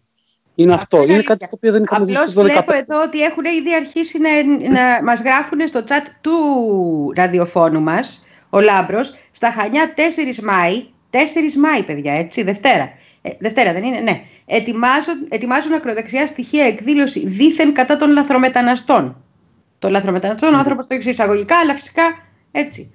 Ναι, λοιπόν, ναι, ναι. Άρα με το που ανοίγει η ιστορία, και με δεδομένο αυτό που λέμε μονίμως, ότι αυτή η κυβέρνηση είναι η κάλυψη της ακροδεξιάς. Γι' αυτό χάθηκε η ακροδεξιά, χάθηκαν οι χρυσαυγίτες, έχουν άλλο σπίτι μεγαλύτερο τώρα. Λοιπόν, σημαίνει ότι ήδη, ήδη τέσσερις του μηνός προετοιμάζονται σε κάποιες περιοχές ακριβώς να χτυπήσουν και να επαναφέρουν το ζήτημα όσο πιο σκληρά γίνεται. Δεν είναι τυχαίο αυτό τώρα. Δεν είναι τυχαίο και το πρόβλημα για μένα είναι ότι υπάρχει ακόμα η κάλυψη των ΜΜΕ. Ξαναλέω ότι αυτό, αυτό το πράγμα που ζούμε αυτή τη στιγμή νομίζω ότι δε, εγώ τουλάχιστον είμαι 30 χρόνων, 31, κρύβω, 31 χρονών. Εγώ από τα 15. Τα 18, λέμε την ηλικία μας. Εντάξει, OK. Okay, είναι προαιρετικό. Όσο, δηλαδή είναι, είναι προαιρετικό. Εγώ να το πω 18 είμαι. Α, εντάξει. Όσο δεν, υπήρχε, δεν υπήρχε λόγος τώρα για τι αποκαλύψεις. Έλα, εγώ δεν θυμάμαι ποτέ ξανά στη ζωή μου μια τέτοια πρωτοφανή κάλυψη. Όχι κάλυψη, συγγνώμη, γιατί αυτό ξεπερνάει τα όρια της λάσπης και της προπαγάνδας. Αυτό ξεπερνάει. Δεν, μπορώ να το, δεν το έχω ξανασυναντήσει ποτέ στη ζωή μου και ασχολούμαι πάρα πολύ με την επικαιρότητα εδώ και πολλά χρόνια με αυτό που έχει η σημερινή κυβέρνηση. Δηλαδή ότι τα ΜΜΕ παίζουν ότι έφτιαξε η γυναίκα του Πατούλη, η γυναίκα του Μητσοτάκη κάτι κουλουράκια και τα έβαλε να φάμε. Πώς να το πω. Αυτή τη στιγμή έχουν όχι πλήρη ελευθερία να λένε ό,τι θέλουν και να κάνουν ό,τι θέλουν. Έχουμε φτάσει σε σημείο να μαλώνουν οι υπουργοί δημοσιογράφους για πράγματα που οι ίδιοι υπουργοί λέγανε την προηγούμενη μέρα στους ίδιους δημοσιογράφους για να καλυφθούν. Δηλαδή αυτή η πρωτοφανής, ε, όχι ανοχή, στήριξη που δείχνουν τα κανάλια, έχω την εντύπωση ότι σε αυτό το νέο κύμα που έρχεται, και αυτό με ανησυχεί πάρα πολύ, σε αυτό το νέο κύμα ε, οικονομικής ύφεση, το μνημόνιο, τώρα δεν ξέρω πώς να το πούμε, πέμπτο, έκτο, όπως και να το πούμε, στα μέτρα αυτά που ήρθαν για να μείνουν, θα προσθεθεί και η προσφυγική μεταναστευτική κρίση. και ήδη τα ακροδεξιά ανακλαστικά της κυβέρνησης είναι ε, στο 100%. Οπότε ναι, φοβάμαι ότι έχουμε μπροστά μας καιρούς που δεν μπορούμε να καταλάβουμε πώς θα είναι. Γι' αυτό. Να είναι με εμάς της επάλξη το πρώτο και βασικό. Έτσι. Ναι. Κάποια στιγμή επιτέλους να μπορούμε να μιλήσουμε και να μπορούμε πια να είμαστε και πιο δραστήριοι. Γιατί αν στις 4 μπορούν να βγουν οι φασίστες στους δρόμους, μπορούμε να βγούμε και εμείς. Λέω εγώ τώρα. Μια ιδέα.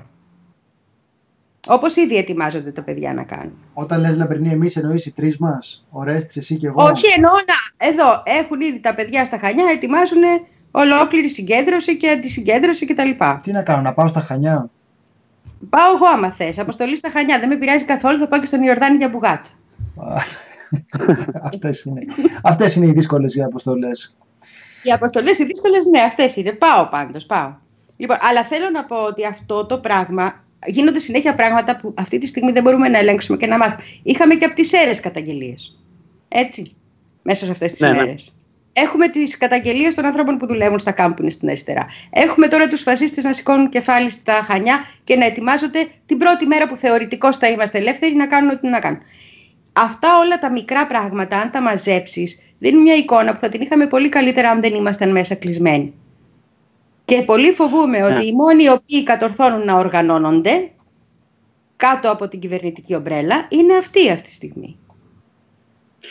Ναι, να πούμε σε αυτό, α, α, α, για να δώσουμε μια εικόνα για το τι γίνεται αυτή τη στιγμή και παίρνουμε εμείς μια πολύ μικρή γεύση και από καταγγελίες που στέλνουν σε εμάς, αλλά και τα όσα ψάχνουμε εμείς στο Press Project. Είχαμε την ε, κλειστή δομή του Δήμου, είναι Δήμος Συντικιού ή Συντίκιου, να με συγχωρέσουν ε, όσοι είναι από εκεί, από τις Συντικής. Σέρες. Μπράβο, Συντικής, συγγνώμη. Στις Σέρες, Εδώ να σου μιλήσει ο Παοκτζής ο άνθρωπος, παιδί μου, ρώτα. όπου είχε ξεκινήσει η κλειστή δομή πριν από 1,5 περίπου μήνα. Εκεί πέρα έχει στηθεί μετά από, αφού είχαμε σηκώσει, ξαναλέω, στα δάχτυλα του ενός χεριού, ε, ΜΜΕ, αυτή την υπόθεση, αφού είχαν ξεσηκωθεί αλληλέγγυοι, η κλειστή δομή έγινε να γίνει, μάλλον έκαναν την κλειστή δομή ανοιχτή από την κυβέρνηση. Υποχώρησαν θεωρητικά.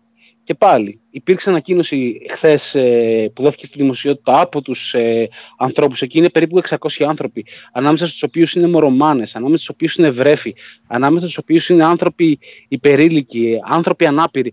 Υπάρχουν δηλαδή καταστάσεις τι οποίες δεν μπορεί να συλλάβει το ανθρώπινο πώ ζουν αυτοί οι άνθρωποι. Και όπως το βγάλαμε και εμείς, και εμένα μου μείνει έτσι στο μυαλό, ότι δεν έχουν ζεστό νερό για να βράσουν το γάλα των μωρών τους. Ζεστό νερό για να βράσουν. Αν μπορεί να καταλάβει κάποιος που έχει παιδιά Έτσι. το τι σημαίνει αυτό το πράγμα, ζε- δεν έχω ζεστό νερό να βράσω το γάλα του μωρού μου. Και ξαναλέω ότι αυτό είναι παραθυράκι, έτσι. Δηλαδή πίσω από την α- α- αχανή κουρτίνα που υπάρχει από- γύρω από όλο αυτό, μάλλον πίσω από όλο αυτό, ένα παραθυράκι τέτοιο. Το τι ακριβώς βιώνουν οι άνθρωποι και πώς θα συνεχίσουν να το βιώνουν. Και με την ακροδεξιά ρητορική της κυβέρνησης, ξαναλέω, να εντείνεται. Αυτές οι κυρίες Οπότε θεωρώ- όλες που βγαίνουν στα μπαλκόνια και χειροκροτούν και έχουν παιδιά, θα ήθελα να ξέρα. Έτσι, τις, ε, οι πρωθυπουργικές σύζυγοι και λοιπές, αν έχουν καταλάβει τι σημαίνει αυτό ή αν τους πέρασε ποτέ από το νου. Δεν νομίζω. Ναι, νομίζω ότι είναι αυτό, αυτό που λέει και ο Κωνσταντίνος στο 100, πώς το λες Κωνσταντίνο, 100 βεργέ σε ξένο κόλλο δεν μπορεί να είναι. Ναι. Είναι Ναι. κάπως έτσι. Ότι αν δεν μπορείς να νιώσει, χίλιες.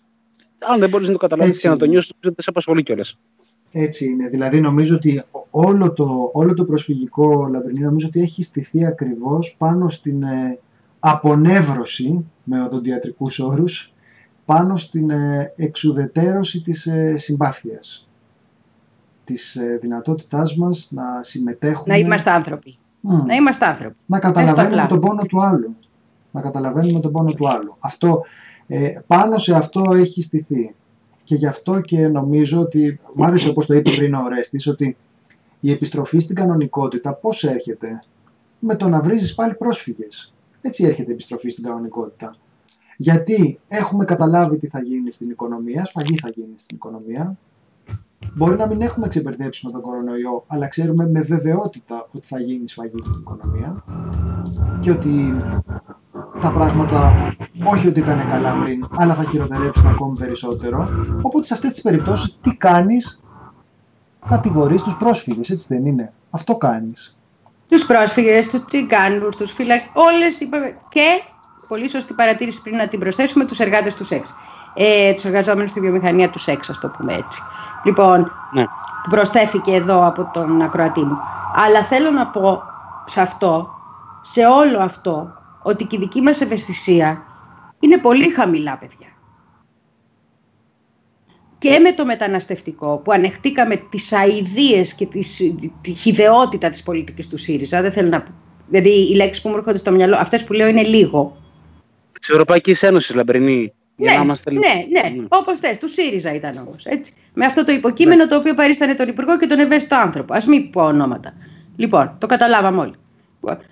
Με, με συνθήκες οι οποίες είναι αντίστοιχες με τις συνθήκες που ζούμε τώρα. Δεν είχε διαφορά. Απλώς σε, εκείνο το προφι- σε εκείνη την φάση κάποιοι άνθρωποι της αριστεράς ήταν λίγο πιο ελεύθεροι να δράσουν λόγω συγγενικών δεσμών. Εκεί είμαστε.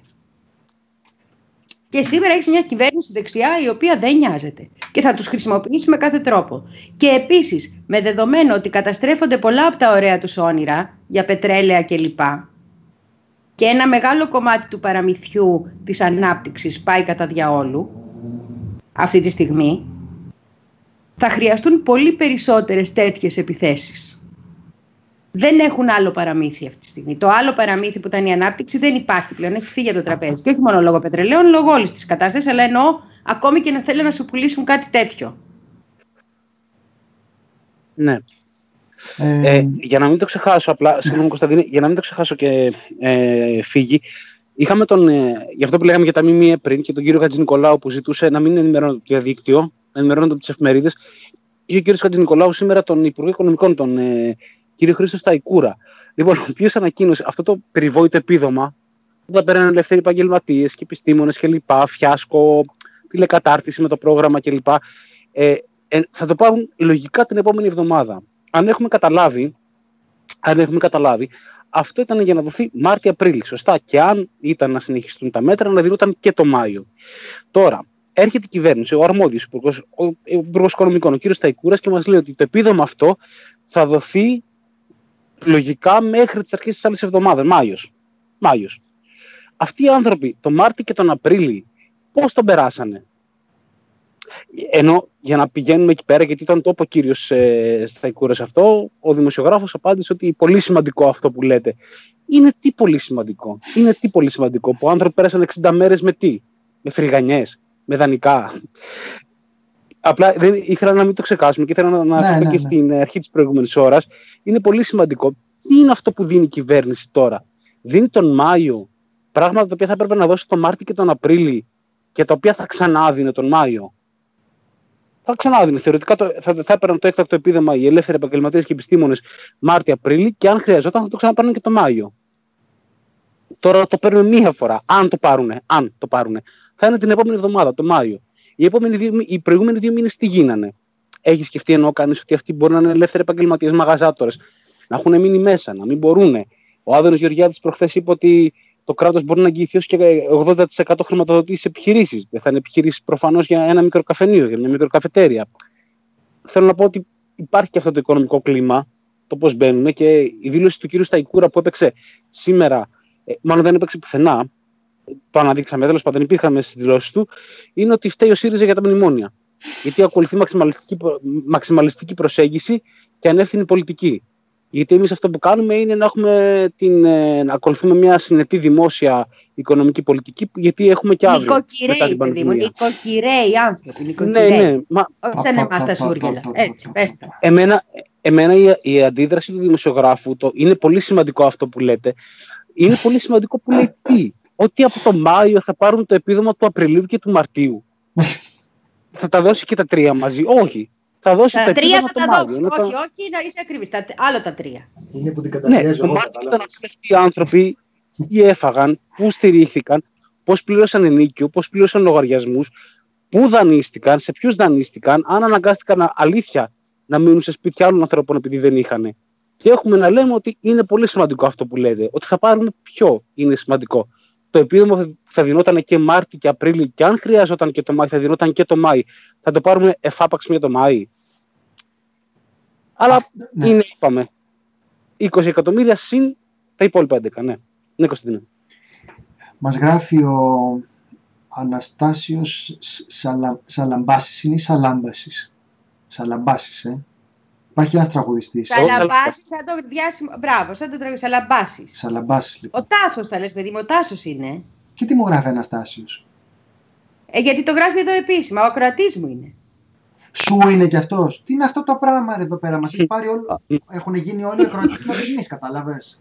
Έχει μαζέψει όλα. Επειδή έχει, έχει πάει και κάνει ραδιόφωνο 22 ώρες το 24ωρο, σταματάει για ύπνο και μετά ξανακάνει άλλες 22 ώρες, δεν μας έχει αφήσει τίποτα. Πες όμως, σε τατσουνοποίησα. Έχω τατσουνοποιήσει πουλί. Το έχω βάλει στο βιογραφικό μου πλέον. η εκτατσούνευση. Μπράβο, η εκτατσούνευση. Μ' αρέσει αυτό, θα το σημειώσω. Σε έκλεψα τώρα. Μας γράφει, ρε παιδιά, εγώ δεν νιώθω τον πρόσφυγα. Δεν γίνεται να τον νιώσω γιατί είμαι πολύ καλύτερα. Αλλά από το να τον θέλω νεκρό ή δεν ξέρω εγώ τι, είναι τεράστια η απόσταση. Μιλάμε για ξεκάθαρη απανθρωπιά. νομίζω, Τάσο, ότι δεν γίνεται μόνο με την ε, ε, αδιαφορία η δουλίτσα. Θέλει ενεργητική ε, αποστροφή για τους ε, πρόσφυγες. Θέλει ρατσισμό. Θέλει βία, θέαμα. Τα θέλει όλα αυτά μαζί. Η αδιαφορία δεν αρκεί. Δηλαδή όταν τα κανάλια δείχνουν αγανακτισμένους πολίτες δεν ξέρουν τι κάνουν. Δεν ξέρουν τι πυροδοτούν οι δηλώσεις αγανακτισμένων πολιτών. Αφού το ξέρουν, αφού το έχουν ξανακάνει. Το έχουν ξανακάνει και το είδαμε το αποτέλεσμα. Δεν είδαμε τώρα να το ξανακάνουν στην Μυτιλίνη. Αφού κάνανε το ίδιο πράγμα. Πάλι δείχνανε ρεπορτάζ με αγανακτισμένους χρυσαυγίτες. Οπότε νομίζω ότι εδώ δεν πρόκειται μόνο για την αδιαφορία. Έχεις δίκιο ότι είναι μεγάλη η απόσταση, αλλά αυτό που γίνεται πρακτικά είναι ότι για να μπορέσει η κυβέρνηση να κάνει τη δουλειά της, χρειάζεται να μπορεί να στρέψει τη συζήτηση πολύ ριζικά εναντίον των ε, προσφύγων. Αυτό χρειάζεται να γίνει. Αυτό δεν γίνεται με το να αποστρέφουμε απλώς το βλέμμα από την, ε, από την κατάστασή τους. Χρειάζεται να ενθαρρύνουμε τη συμπεριφορά του ανθρώπου που έβριζε χιδέα την έγκυο. Που είχε μπροστά του την έγκυο γυναίκα με το μωράκι και της έλεγε «Δεν σε γάμισα εγώ». Το θυμάμαι αυτό. Ναι. ναι. Αυτό, αυτό, δεν ξεχνιέται. Αυτό. αυτό δεν ξεχνιέται. Αυτό πρέπει να, να μεταφραστεί και με το καλό να ταξιδέψει στο εξωτερικό να διαφημίσουμε τον τουρισμό μας και την ελληνική φιλοξενία. Γιατί νομίζω ότι αυτό είναι πολλά βήματα πιο πέρα από την ε, αδιαφορία, αλλά με αυτό έχουμε να κάνουμε. Αυτό το οποίο παίζεται και θα αναπτυχθεί ακόμη περισσότερο καθώς θα επανέρχεται το προσφυγικό στο προσκήνιο, γιατί το προσφυγικό είναι ένα κατασκευασμένο ζήτημα. Δεν είναι τόσο δύσκολο, παιδιά, να απορροφήσει αυτούς τους πρόσφυγες. Επειδή τους έχουμε στηβάξει όλους στη μορια και ταξιδεύουν αυτές οι εικόνες σε όλο τον κόσμο. Δεν πάνε να πει ότι είναι τόσο δύσκολο πια να ενσωματωθούν μερικές δεκάδες χιλιάδες άνθρωποι. Μην τρελαθούμε.